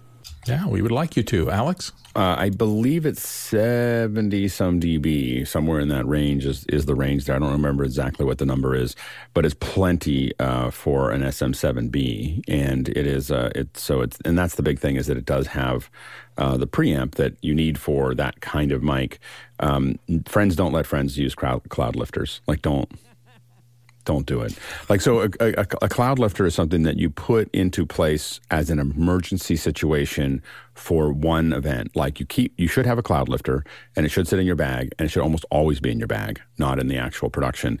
A cloud lifter means that we didn't do enough pre-pro, and there's a mic that's too low, and you got to bring it up. It should not be a permanent part of your machine. That is not how you should ever use a cloud lifter. Is as a permanent part of your chain. Um, it is an emergency piece of tool. It's a very, very effective emergency item that you add to your chain because you didn't plan it out well enough to get it to put the proper preamp in with the with the mic. But it adds noise. It's just bringing all that stuff up. It is not a clean connection, and you should not put it into your chain permanently. That's all I got to say. and you're serious about it. I'm Mitchell. very serious about it. Like it's just like I, I, can hear the noise when someone has a cloud lifter, and I'm like, "What is that noise coming from?" And it's a cloud lifter. And so yeah, so it's not not uh it, it, again I have a cloud lifter. It sits in my bag. And if I, if I get a mic and, and we don't have any other choice, we put the cloud lifter in for one day until I figure out how to not have it be that way. But you should not have it as a permanent part of your of your pipeline. And we should spread the appropriation. It's not a cloud lifter. And what's the other one that people use? Um, Dynamite. Not, no, not the Technic one. Uh, it has no, there's a, a dynamite stick.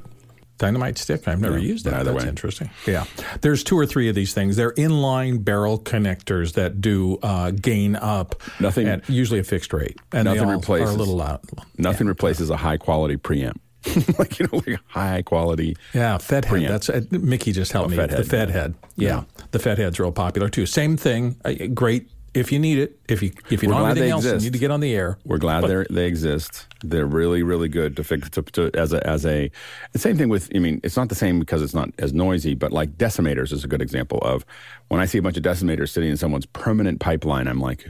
That's not the way to use that that device because it, it has a fair amount of latency. It loses a couple frames going through it, and so I'm kind of like you know the decimator is one of the most valuable tools that we have in our pipeline um, of being able to fix things while we're working. But I don't depend on it. You know, the um, I I'm almost always uh, you know something that I, I, don't keep it in a permanent pipeline. The only place I keep it in a permanent pipeline is to flip text for tech teleprompters. like that's what, the way we do it for a cheaper monitor. So yeah, there you go. Mitchell, did you get in, or did you still have a comment? No, I have one more. I'm just wondering um, how much better would the SM7DB, which was just announced, it has a built-in preamp uh, making a dynamic mic with a built-in preamp, would that work far better than a cloud lifter or uh, any of those other devices that add on? We, we need to test it and find out. Like I, I you know, I, I have reservations about them putting cheap electronics in, you know, not very expensive electronics in to increase the quality and increase the volume. So I have, you know, I I would love to get one and kind of put it through its paces of this is what this would look like, but we don't we don't know yet. Be interesting to see. Sure, as a, a long time audio company should know what they're doing, but again, they may be trying to hit a price target when as you opposed look at, to trying to hit. When you look at the price change, like there's a there's a physics problem with what you put in there. Of yeah. I just don't know if they put enough into it to make it. It, would probably work for the average person because that that is a number one complaint about the SM7B is that the, that it's not loud enough um, or it doesn't doesn't have enough uh, yeah oomph to it. But but I, I I am concerned that it will add more noise. Uh, let's go to the next question. Douglas Carmichael, how will broadcasters and other media companies compensate talent for cloning their voices using software like Respeecher? Even if the talent may not be working for that said organization, will they have the right to veto use of their voice? Well, that's what I think you have an extra word in there. You said how will will broadcasters compensate yeah. talent for cloning? Uh, Alex, start us off.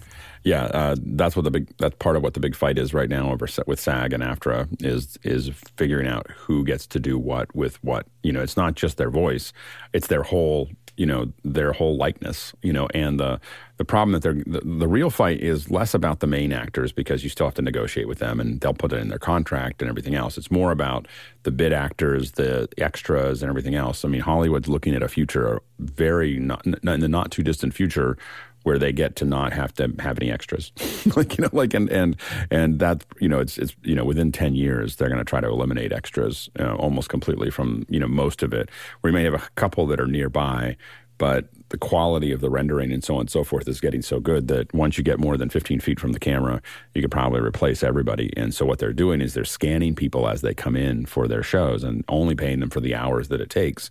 And then they just have that data. And so that's the, um, you know, that's what's there. I don't know if they actually need that. Um, when you look at things like MetaHuman, I'm not sure they scanned lots and lots of people, and they paid them specifically to be scanned. Um, and I'm not sure that Hollywood really needs um, to acquire more actors to to do this, but that is the concern. Courtney. Yeah, as, as Alex just alluded to, the SAG-AFTRA contract is just the minimums uh, that you have to adhere, producers have to adhere to. Any actor can negotiate their own terms uh, above the, above and beyond the terms that are the minimums in that contract. So you can put in your own contract that, you know, you reserve the right to your image and likeness uh, in perpetuity, and if they use it in any other form, they must compensate you at such and such a rate you can build that into your contract, uh, and it you don't necessarily have to adhere unless they say no. We'll either go with the basic contract or bye bye. We'll cast somebody else. You always have that option. So. Uh, uh, it is going to be a little bit tricky. They already have stuff in contracts. If you read the fine print, that they have your their right to use your image and voice in perpetuity on all planets here and ever after uh, across the universe. It's actually written that broadly uh, for that particular product, you know, for that movie, you know, they have the right to distribute it and make money off of it for now into eternity, you know. So they can put it into the contracts. And they have. Jeffrey?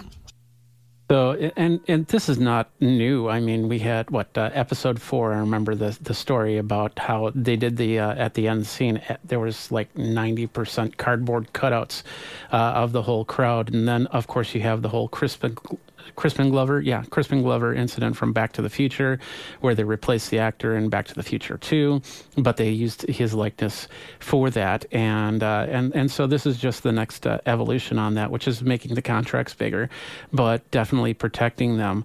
Um, but I'd also I could also see a situation where it's like I'm an extra in a TV show or movie and I'm getting scanned, and then they're saying you are going to be seen 10 20 times even though you're not acting in that and if you're okay with that that's how that's how that's going to happen.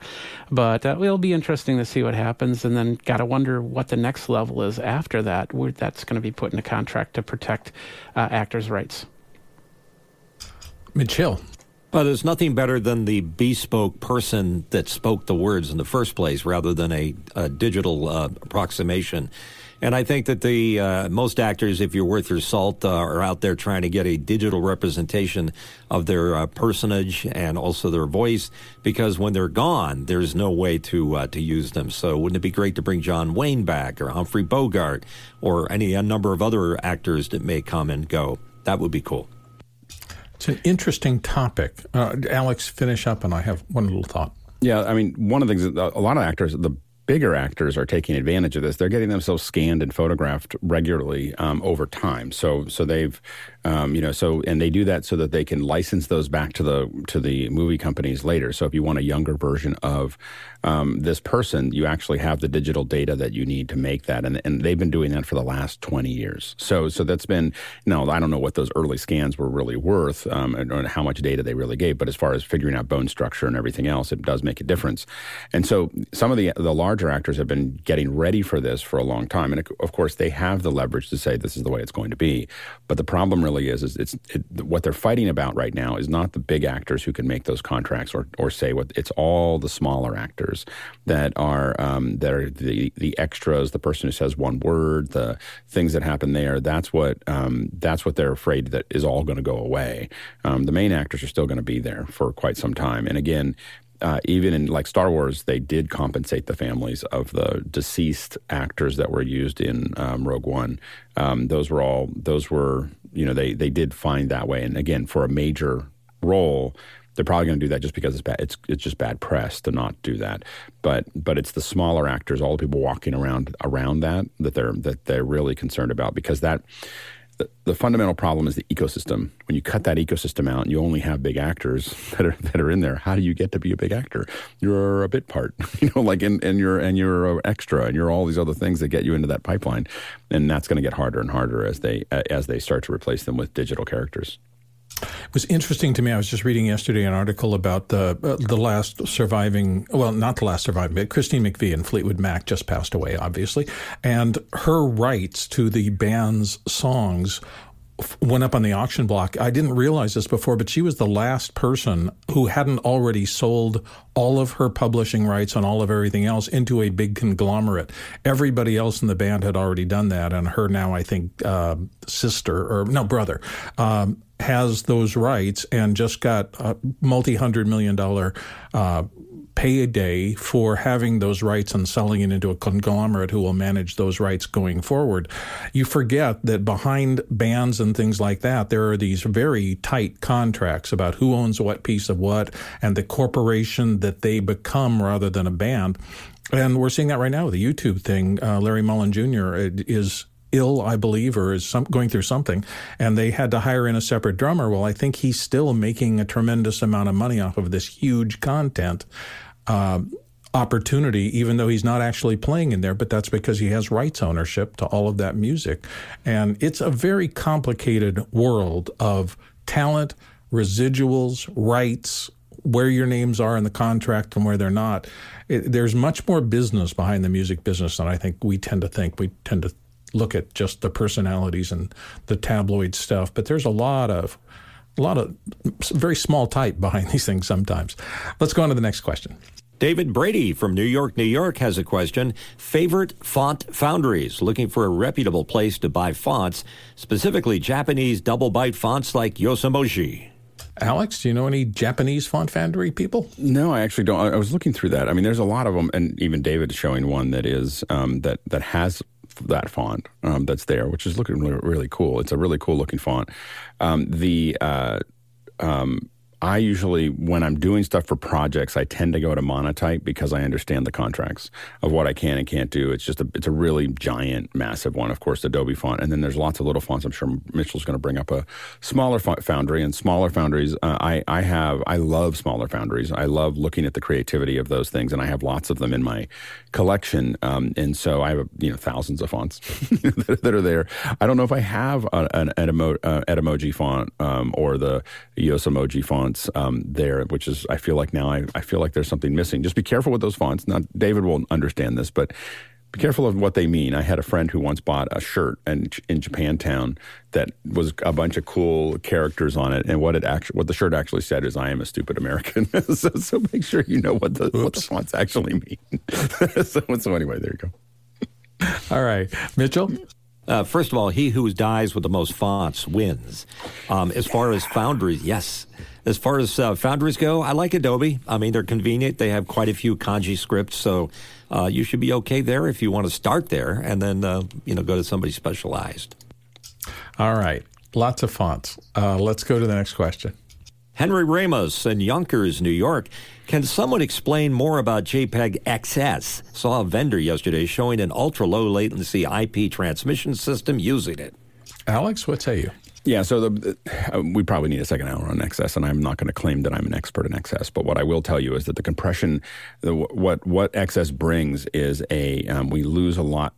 When I say a lot, we lose latency. So it takes about uh, anywhere from 30 to 60 milliseconds to compress uh, JPEG 2000 and all the hardware that we have right now. So if you're using a Nimbra or, or some of the other things. So if you want to convert baseband video into um, JPEG 2000, you're losing one to two frames on the way through, which may not seem like a lot to you, but if you're trying to do ultra low latency, that you know that starts to add up, and, and you need the same thing to decode it.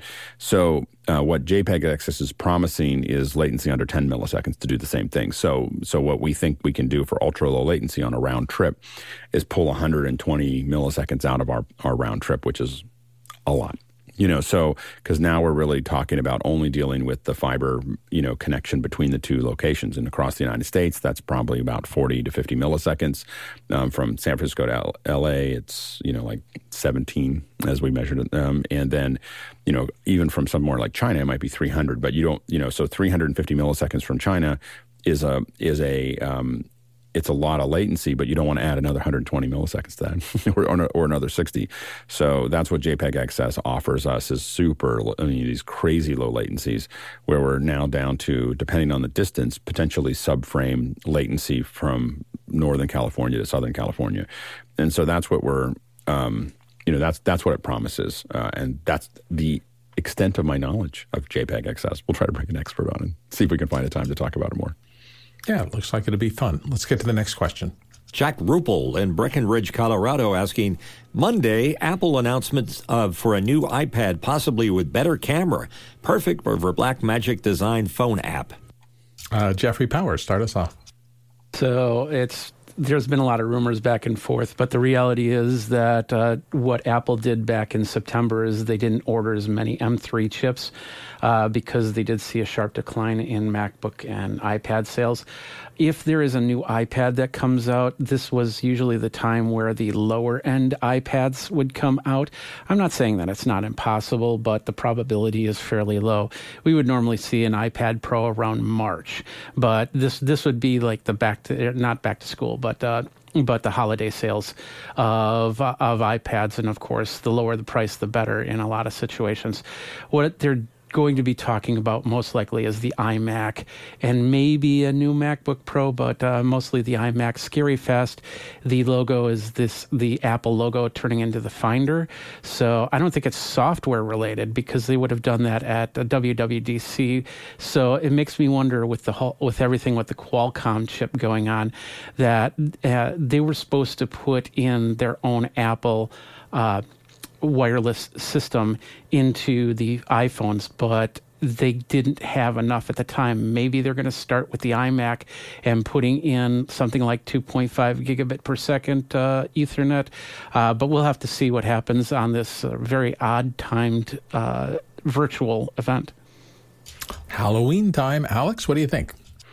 Um, yeah, they, I, I, agree with Jeffrey that the chances of iPads being released on Monday are very low. I mean, they, they might, but it would be very low. so, so uh, I think that uh, it's uh, not low, but not zero. But I would say probably ninety nine percent chance that there's not going to be any iPads. That, that, they are a spring release. Um, I don't know if I've, they've ever released them in the fall. Maybe they have once, but it's been very rare. I think it's just going to be hardware. It's going to be a Mac hardware. I think. You know, what's interesting to me is that they've been uh, debuting the new chips in the lower end laptops, the MacBook Airs and stuff like that, that got the M2s and things like that before the MacBook Pros or anything else upscale. So yeah. they have this weird thing about putting the brand new chips in some of the lower, I more mean, affordable. The, the only argument to put, to put the iPad Pros into the into the release on Monday would be to clump them in with the laptops. You know, to say, hey, these are the next generation of laptops, and and so that would be the the one argument for it is to put the. I don't think they put all the iPads in, but the iPad Pro uh, releasing um, might be the case. There you go. Uh, the next question. Brody Brazil from Danville, California. My ATEMs Mini are dead silent. Just installed the Extreme model, which seems to have a constant low fan buzz noise. Is this consistent with everyone else's experience? Hmm, there are fans involved, aren't there, Alex? No, it's not. It's not consistent. It, it shouldn't be that way. Like it, you, you, should you should call you should RMA it. Like it's there's there's a fan problem. Like it's not. Yeah, I don't have any. Uh, I've had this one running forever, and I I have never had that problem. Um, so uh, I I would not. Um, I do not think that it, it's something that's in, that it shouldn't be any different than the Mini. Courtney. Yeah, maybe you've got something that's touching that fan blade that's yeah. buzzing in there. And also make sure you turn down the brightness on your buttons because that will kick the fan up to a higher speed uh, when it gets hot. So turn the brightness down to zero or slightly above, maybe one, uh, and it'll cut down on the heat inside. Dave, um, next question. Dave Kaufman from Vancouver, British Columbia, asking on an ATEM multi camera using HDMI, how does the switcher sync the clocks on the cameras? Ooh, let's talk Blackburst. Mitchell? Well, um, it syncs because every input on the ATEM is resunk. So if they resync everything, they're all going to be at that resunk uh, refresh rate. I wanted to say sunk did, and that's wrong. Alex. Uh, I don't think that they're syncing the HDMI. So you have to you need Genlock, and you're going to need a SDI signal to to do that. I don't. You can't sync the HDMI's. I don't. You Genlock them. You can't Genlock them together. When you're talking about syncing the cameras or having them all run into the into it, let's say an ATEM Mini Extreme or an ATEM Mini, what they're doing is they're they're not syncing the cameras. They're simply getting the next whole frame from each camera. So they're waiting to deliver that that one, and so it slows down that that, and that's why you lose oftentimes a frame. You know, if you if you don't have your up to a frame or up to two frames, you can lose um, if you're not gen locking everything that you have there. But there is no gen lock for the ATEM Mini. Uh, there's no gen lock for the you know a, lot of the HDMI cameras. Um, so, but you have to gen lock them, and then it it is that cadence then is it's generating the frames at the same time, and everything in the system has to do that, or it has to be reclocked on the way through. And so the um, so the you're when you're uh, connecting it to a mini. Now, if you're connecting SDI cameras to an SDI switcher and you're gen locking all of them, then they will be all right in sync. But otherwise, um, a, a, a, it may be delayed by you know one or, or up to two frames uh, as it grabs the next whole frame. Courtney.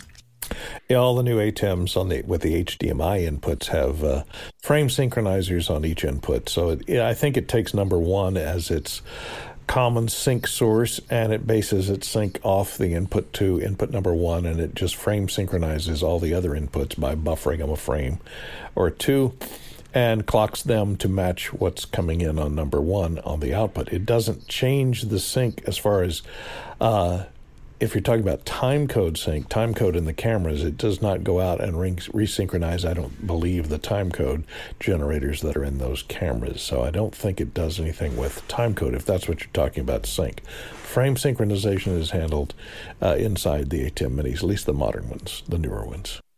Yeah, once upon a time in facilities, we used to have to run Black Burst, which was really just a signal black, but its whole sole purpose was to hit various machines and start everything on exactly the right end of the vertical interval before you got to the first line of the thing.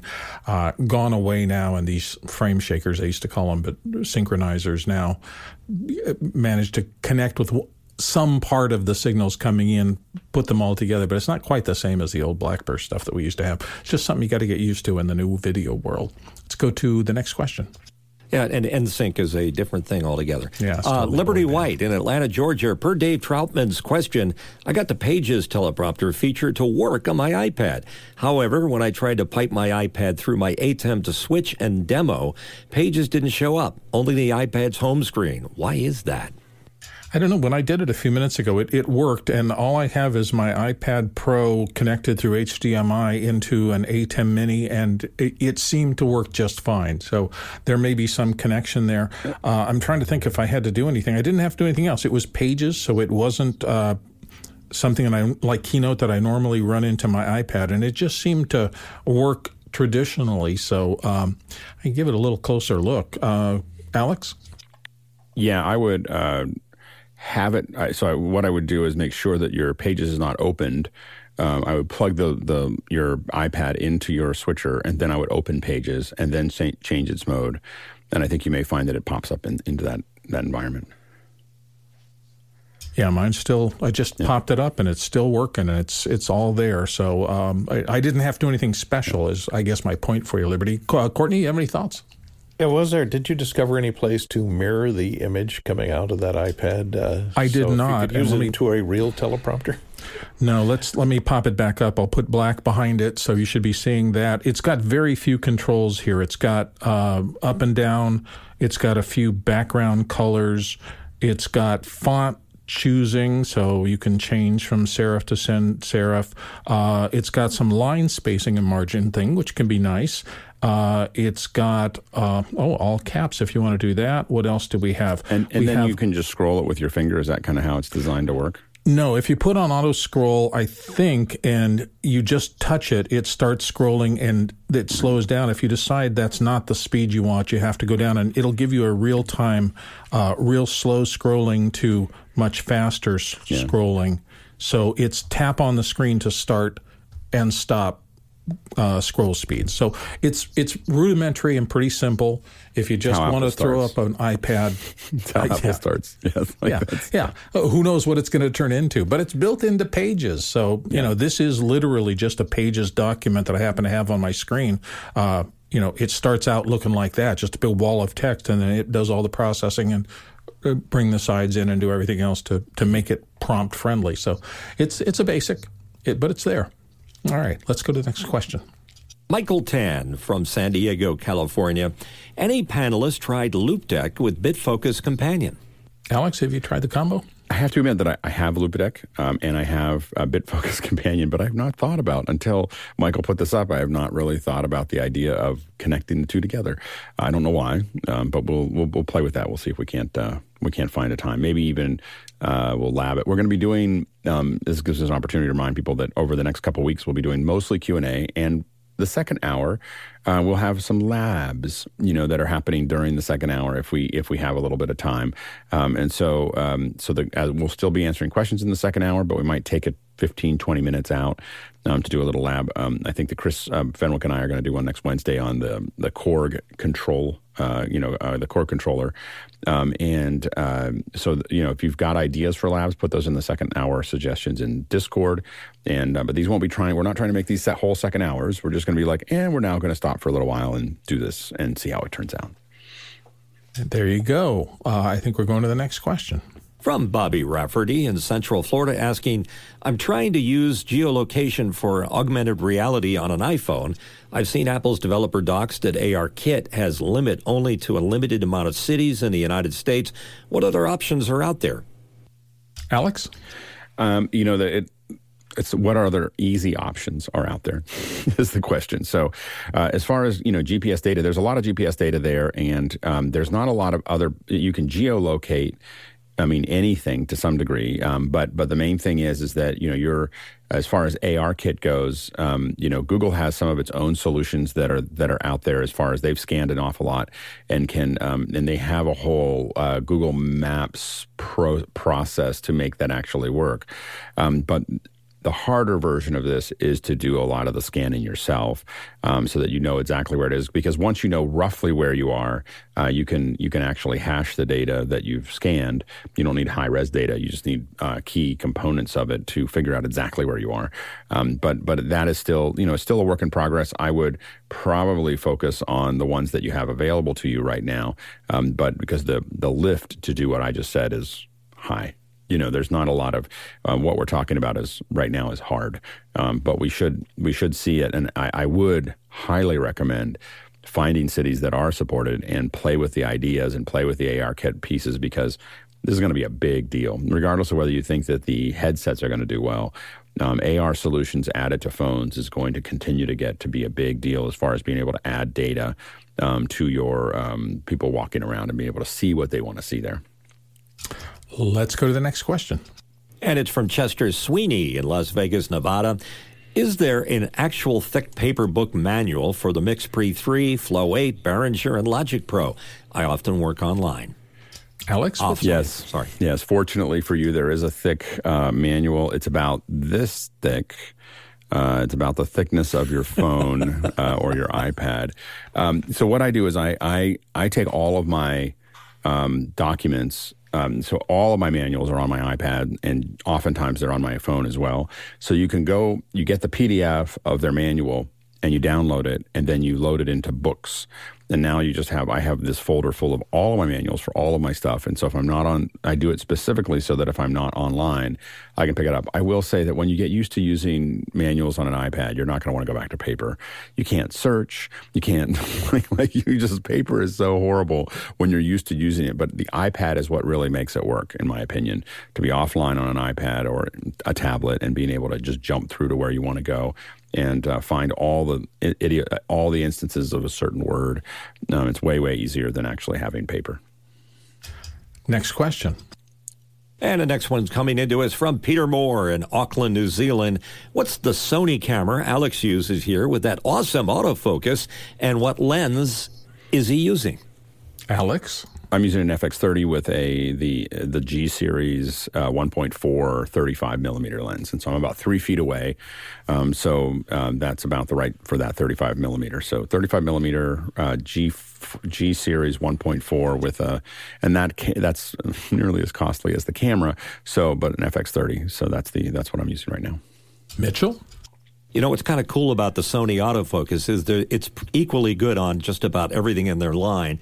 Um, my ZV E10 looks about as good on the autofocus department as my FX3, which is a step above what Alex has there, which is the FX30. Well, And I suspect that uh, even the FX6 or the FX9 are all going to be in the similar area. The, the, the one the reason I'm not using the ZVE10 every uh, as a daily thing, which I was for a couple months, was the color. Like I just can't quite get the color right. So until I get, I'm gonna probably put a LUT box in between the camera and the switcher, and then I can apply LUTs to it. But it's really the lack of color control on the ZVE10 are, is the real thing that has me uh, not use it. The only time I've seen a problem with um, the autofocus not being quite up to speed is an off-brand uh, lens on it. If you're not Yeah. using a Sony lens, Sony's the best Mm-hmm. for the Sony camera. But if you're using a, uh, a cheap lens, it might not be quite as quick. Well, and I think that's one of the benefits of the algorithmic world we live in now. I've noticed that, for example, I do my audiobook stuff in Final Cut. Why? Because the audio code is exactly the same code from Logic. They didn't write two code bases for those two programs. They wrote code base to do audio handling well and slapped it into Final Cut, slapped it into Logic. It's probably in other programs that need to handle audio. So I think the Sony cameras are benefiting the same thing. They did all the research to make autofocus as good as it's ever been. And so they're taking that code and whatever uh, servos and the rest of it and informing each other. And you just get the whole line getting better. I think that's a really kind of benefit to the way they work these these years. Um, Mitch, uh, no, who's somebody? I heard Jeffrey. Jeffrey, did you have a comment you wanted to make, or Oh, I I, just it- said that you also have to cl- make sure your lens is clean for uh, focus to Oh, really yeah. kick in right. Always a good idea to have lens cloth or a lens pen or something that you're comfortable using with you all the time. I can't tell you the number of times I've been shooting and, and did you touch that lens? No. Let's look at it. Oh, there's a fingerprint. You don't want that to happen. Let's go to the next question. Chester Sweeney from Las Vegas, Nevada. I often miss the Mac Break Weekly Classic lineup. Will uh, Renee, Andy, and Leo ever return to Office Hours Global for a special event or something? Oh, Alex, what say you? I think we've had them all on individually in special events. We haven't had them all together. I don't know. We, we could probably do that, but I but we've had, I think we've had all three of them as guests, um, and we need to bring Jason on because we haven't had Jason on as as a, um, to our show. So stay tuned for that. There you go. So something to look forward to. I mean, you know, we're revamping things all the time around here. What, I'm sure they'll want to come on when we're Dolby five one or seven one and and something super. Uh, HDR or something, they, they'll probably want to come back and look great on there. I want Let's to see to a death match between uh, Alex and Andy. Oh, well, maybe a rumble, not a death match. Anyway, next question. Next one in from uh, Douglas Carmichael. Wonka and the Chocolate Factory was shot on the classic Arriflex 2C camera. How would that camera department know what they've shot if there wasn't a video assist tap on the camera? If you've ever used a video assist, you, even if you're using video assist, you still have no idea about anything except gross framing. Uh, I worked with them in my early part of my career. Alex, what say you? Um, I, I think that a lot of them do have video assist. you know, like they, they usually, I don't know if anybody shoots uh, anything without a video assist of some kind. Uh, it may not be through the through the lens, but it, there's definitely something there so they can see what they're framing. Courtney? Yeah, the Arriflex 2C, I doubt they shot the whole movie on the Arriflex 2C. It's a 35 millimeter camera. It's unblimped. Uh, here's what it looks like. There is a video door that you can get for it that has a video assist on the side of it replaces the viewfinder door here with a, uh, a pellicle and a video assist camera that goes on there. Uh, it's unblimped, so it sounds like a mix master when it's rolling, so it makes uh, recording dialogue quite difficult unless they're using some type of noise removal. And there's no reason to. There are a lot better 35 millimeter blimped cameras than the Arriflex 2C. They're usually used for uh, third cameras or stunts, filming stunts, where you need a bunch of cameras that are cheaper to use than the Panavized Arriflexes. Uh, so I doubt that they shot the movie on an Arriflex 2C. Maybe First on three 35 commercials. film, but not using a 2C. First three commercials I worked on and directed in 35 millimeter film, we used video assist, and it was horrible in general. It was a small camera, as Courtney was saying, connected to, I think it was a Mitchell BNC that we shot it on. Um, and you got a black and white, small, ugly monitor that had a little um frame around it that says this is what the gate is actually shooting. It was kind of plus or minus 15%. So you really couldn't superbly. Um, frame a shot, even let alone see anything other than just a flickering, because there's some sort of mirror system that was in motion in there. So you were only getting half the the actual frames that you could see, it was not the best environment. And there's so much better now that I'm sure no one that that seems like it's an earlier era. And if I had my choice, I'd never work with anything like that again. Um, Alex, you had a follow up? Yeah, the the uh, what I will say is one thing I've learned about in Hollywood is directors and cinematographers get into these goofy ideas that they want to do something cool or something different, and it gives they're just it. it I, I used to think that it was a, for a good reason, and for some of them they're highly technical and they are for good reasons. I mean, if you want to use a IMAX camera, there's a reason to use it. Um, if you want to use things, but a lot of times they just get into these kind of goofy little paths, and you think that there was something, but as you talk to them, you realize they just thought it'd be interesting. Like you know, like it would just, like it, has nothing to do. like you're just like you're just like like, I, I got budget, let's do it. You know, and, and you're just like, okay, all right right? so anyway, and it's, and it's, always hell for us. Uh, anyway, uh, next question. Jack Rupel from Breckenridge, Colorado, asking lenticular photos. Thoughts about the from the panel. There's a link to it, and then another link for scientific visualization. I'm really happy Alex is here today. Alex, you do this kind of stuff. What, I, I have about? not done these, but I, I, I have to admit, I subscribed. I'm now subscriber number 120, whatever, like um, for Jared Hoffman's lenticular printing masterclass. Um, I don't know. I guess this is uh, it's only gotten 4,500 views in a year, but it's really worth looking at. Um, this is uh, he he's talking about how to build that and how it works, and so I would definitely check that out. The link is in the in in here, but I would go. I'm going to go subscribe to it. Uh, lenticular is when they print rigid ridges on the on the surface, and so they have different things there. So as you move it, it feels like it's 3D.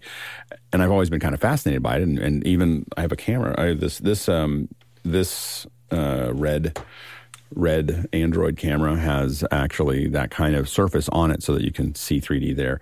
Um, it's really slick surprised that it's um, that that that you could print it, and I'm uh, I'm fascinated by the by the technology. Jeffrey, you have a thought?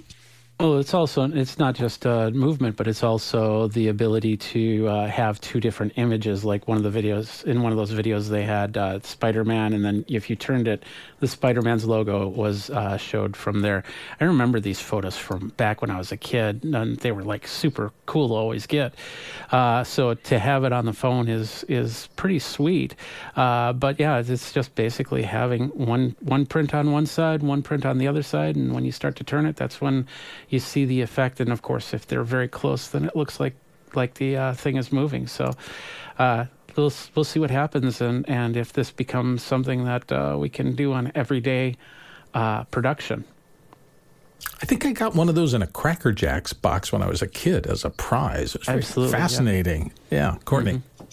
Yeah, like Bill says, they've been around for uh, you know seventy five years or so, uh, or more. Uh, Lenticular used to be able to get them on uh, cereal boxes. Used to have three D images printed on the on the face of them occasionally, uh, and there was a whole period of t- phones with uh, lenticular screens on them with stereo cameras on the back that came out around two thousand and seven through two thousand and nine to through 2010. They were popular for a couple of years there when 3D was really big for a while. So there were about oh 20 to 30 different phones that had uh, these 3D cameras and a lenticular display on the back so that you could kind of see the 3D effect by using the uh, that prismatic back to uh, separate the images for the left eye and the right eye when looking at it from the phone. But that was the only way you could see it unless you pro- projected it with you know, a 3D projector that used uh, polarizing filters for your lenses or other means. We've got one more, so let's knock it out so that we don't leave any questions behind. Final question from Douglas Carmichael. The MSG Sphere advertises their AI powered lobby robots. How would an off the shelf LLM, I've read they use GPT 3, be customized for this application, especially since so many languages are needed? And how would you protect against hallucinations? Alex? As best they can. I mean, you know, I think that uh, with a lot of these things, like people are just excited that it's working, um, and it probably is not mission critical kind of content uh, for it. Um, they're, they're, the, the only way to get some of this stuff to work is to do it. And so I think that they're going to do it. They're going to allow it to make some mistakes, and they're going to keep on error correcting for it. I think that's the. That, I think that's probably their big plan. You get somebody to shovel two point five billion. Is that what that place? Yeah. yeah. And so there's a lot of. Hey, I know what else we could do. Yeah, I mean, it's, it, again, it's it, Sometimes you just have to be willing to to take the hit. You know.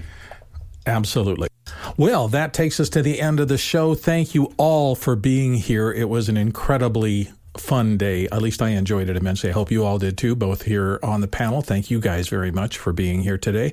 Uh, and for everybody, I hope, in the audience. The Isadora Lab is coming up right after this. So that's going to be. Um, 10 a.m. Pacific, right uh, in after hours, I think. So the L will be here with the Isadora Lab. Today's going to have another lab. So if you're interested in brainstorming the NDI in a box solution with mimoLive, John Idelson and Oliver Breidenbach will both be here at 11 o'clock after that, uh, after L's um, gig and uh, they're going to be designing and brainstorming NDI in a box for mimoLive. So that all should be fun. Our huge thanks to everybody who's involved with this, everybody who showed up here on the panel to do the panel work. We appreciate. Uh, it's just amazing. People show up every day and just give of their time. So uh, I appreciate all my fellow panelists here, and thank you for being here and providing your expertise for the crew and um, everybody on the back end who keeps this show running every time, every day. Uh, without your questions, we couldn't do this. So we really appreciate it. You had a great group of questions today. Enjoyed it thoroughly. And uh, we'll be back tomorrow to do the same thing. And let us never forget all of you who are watching the show. You are the reason we are here. Thank you for participating top to bottom in the whole thing. It has been fabulous. Um, the Talak Traversal today for bananas, uh, we had lots of them. And as a matter of fact, we traveled 105,000 miles. That's 170,000 kilometers. That is more than 836 million of these for scale. We'll see you all tomorrow. Thanks for watching.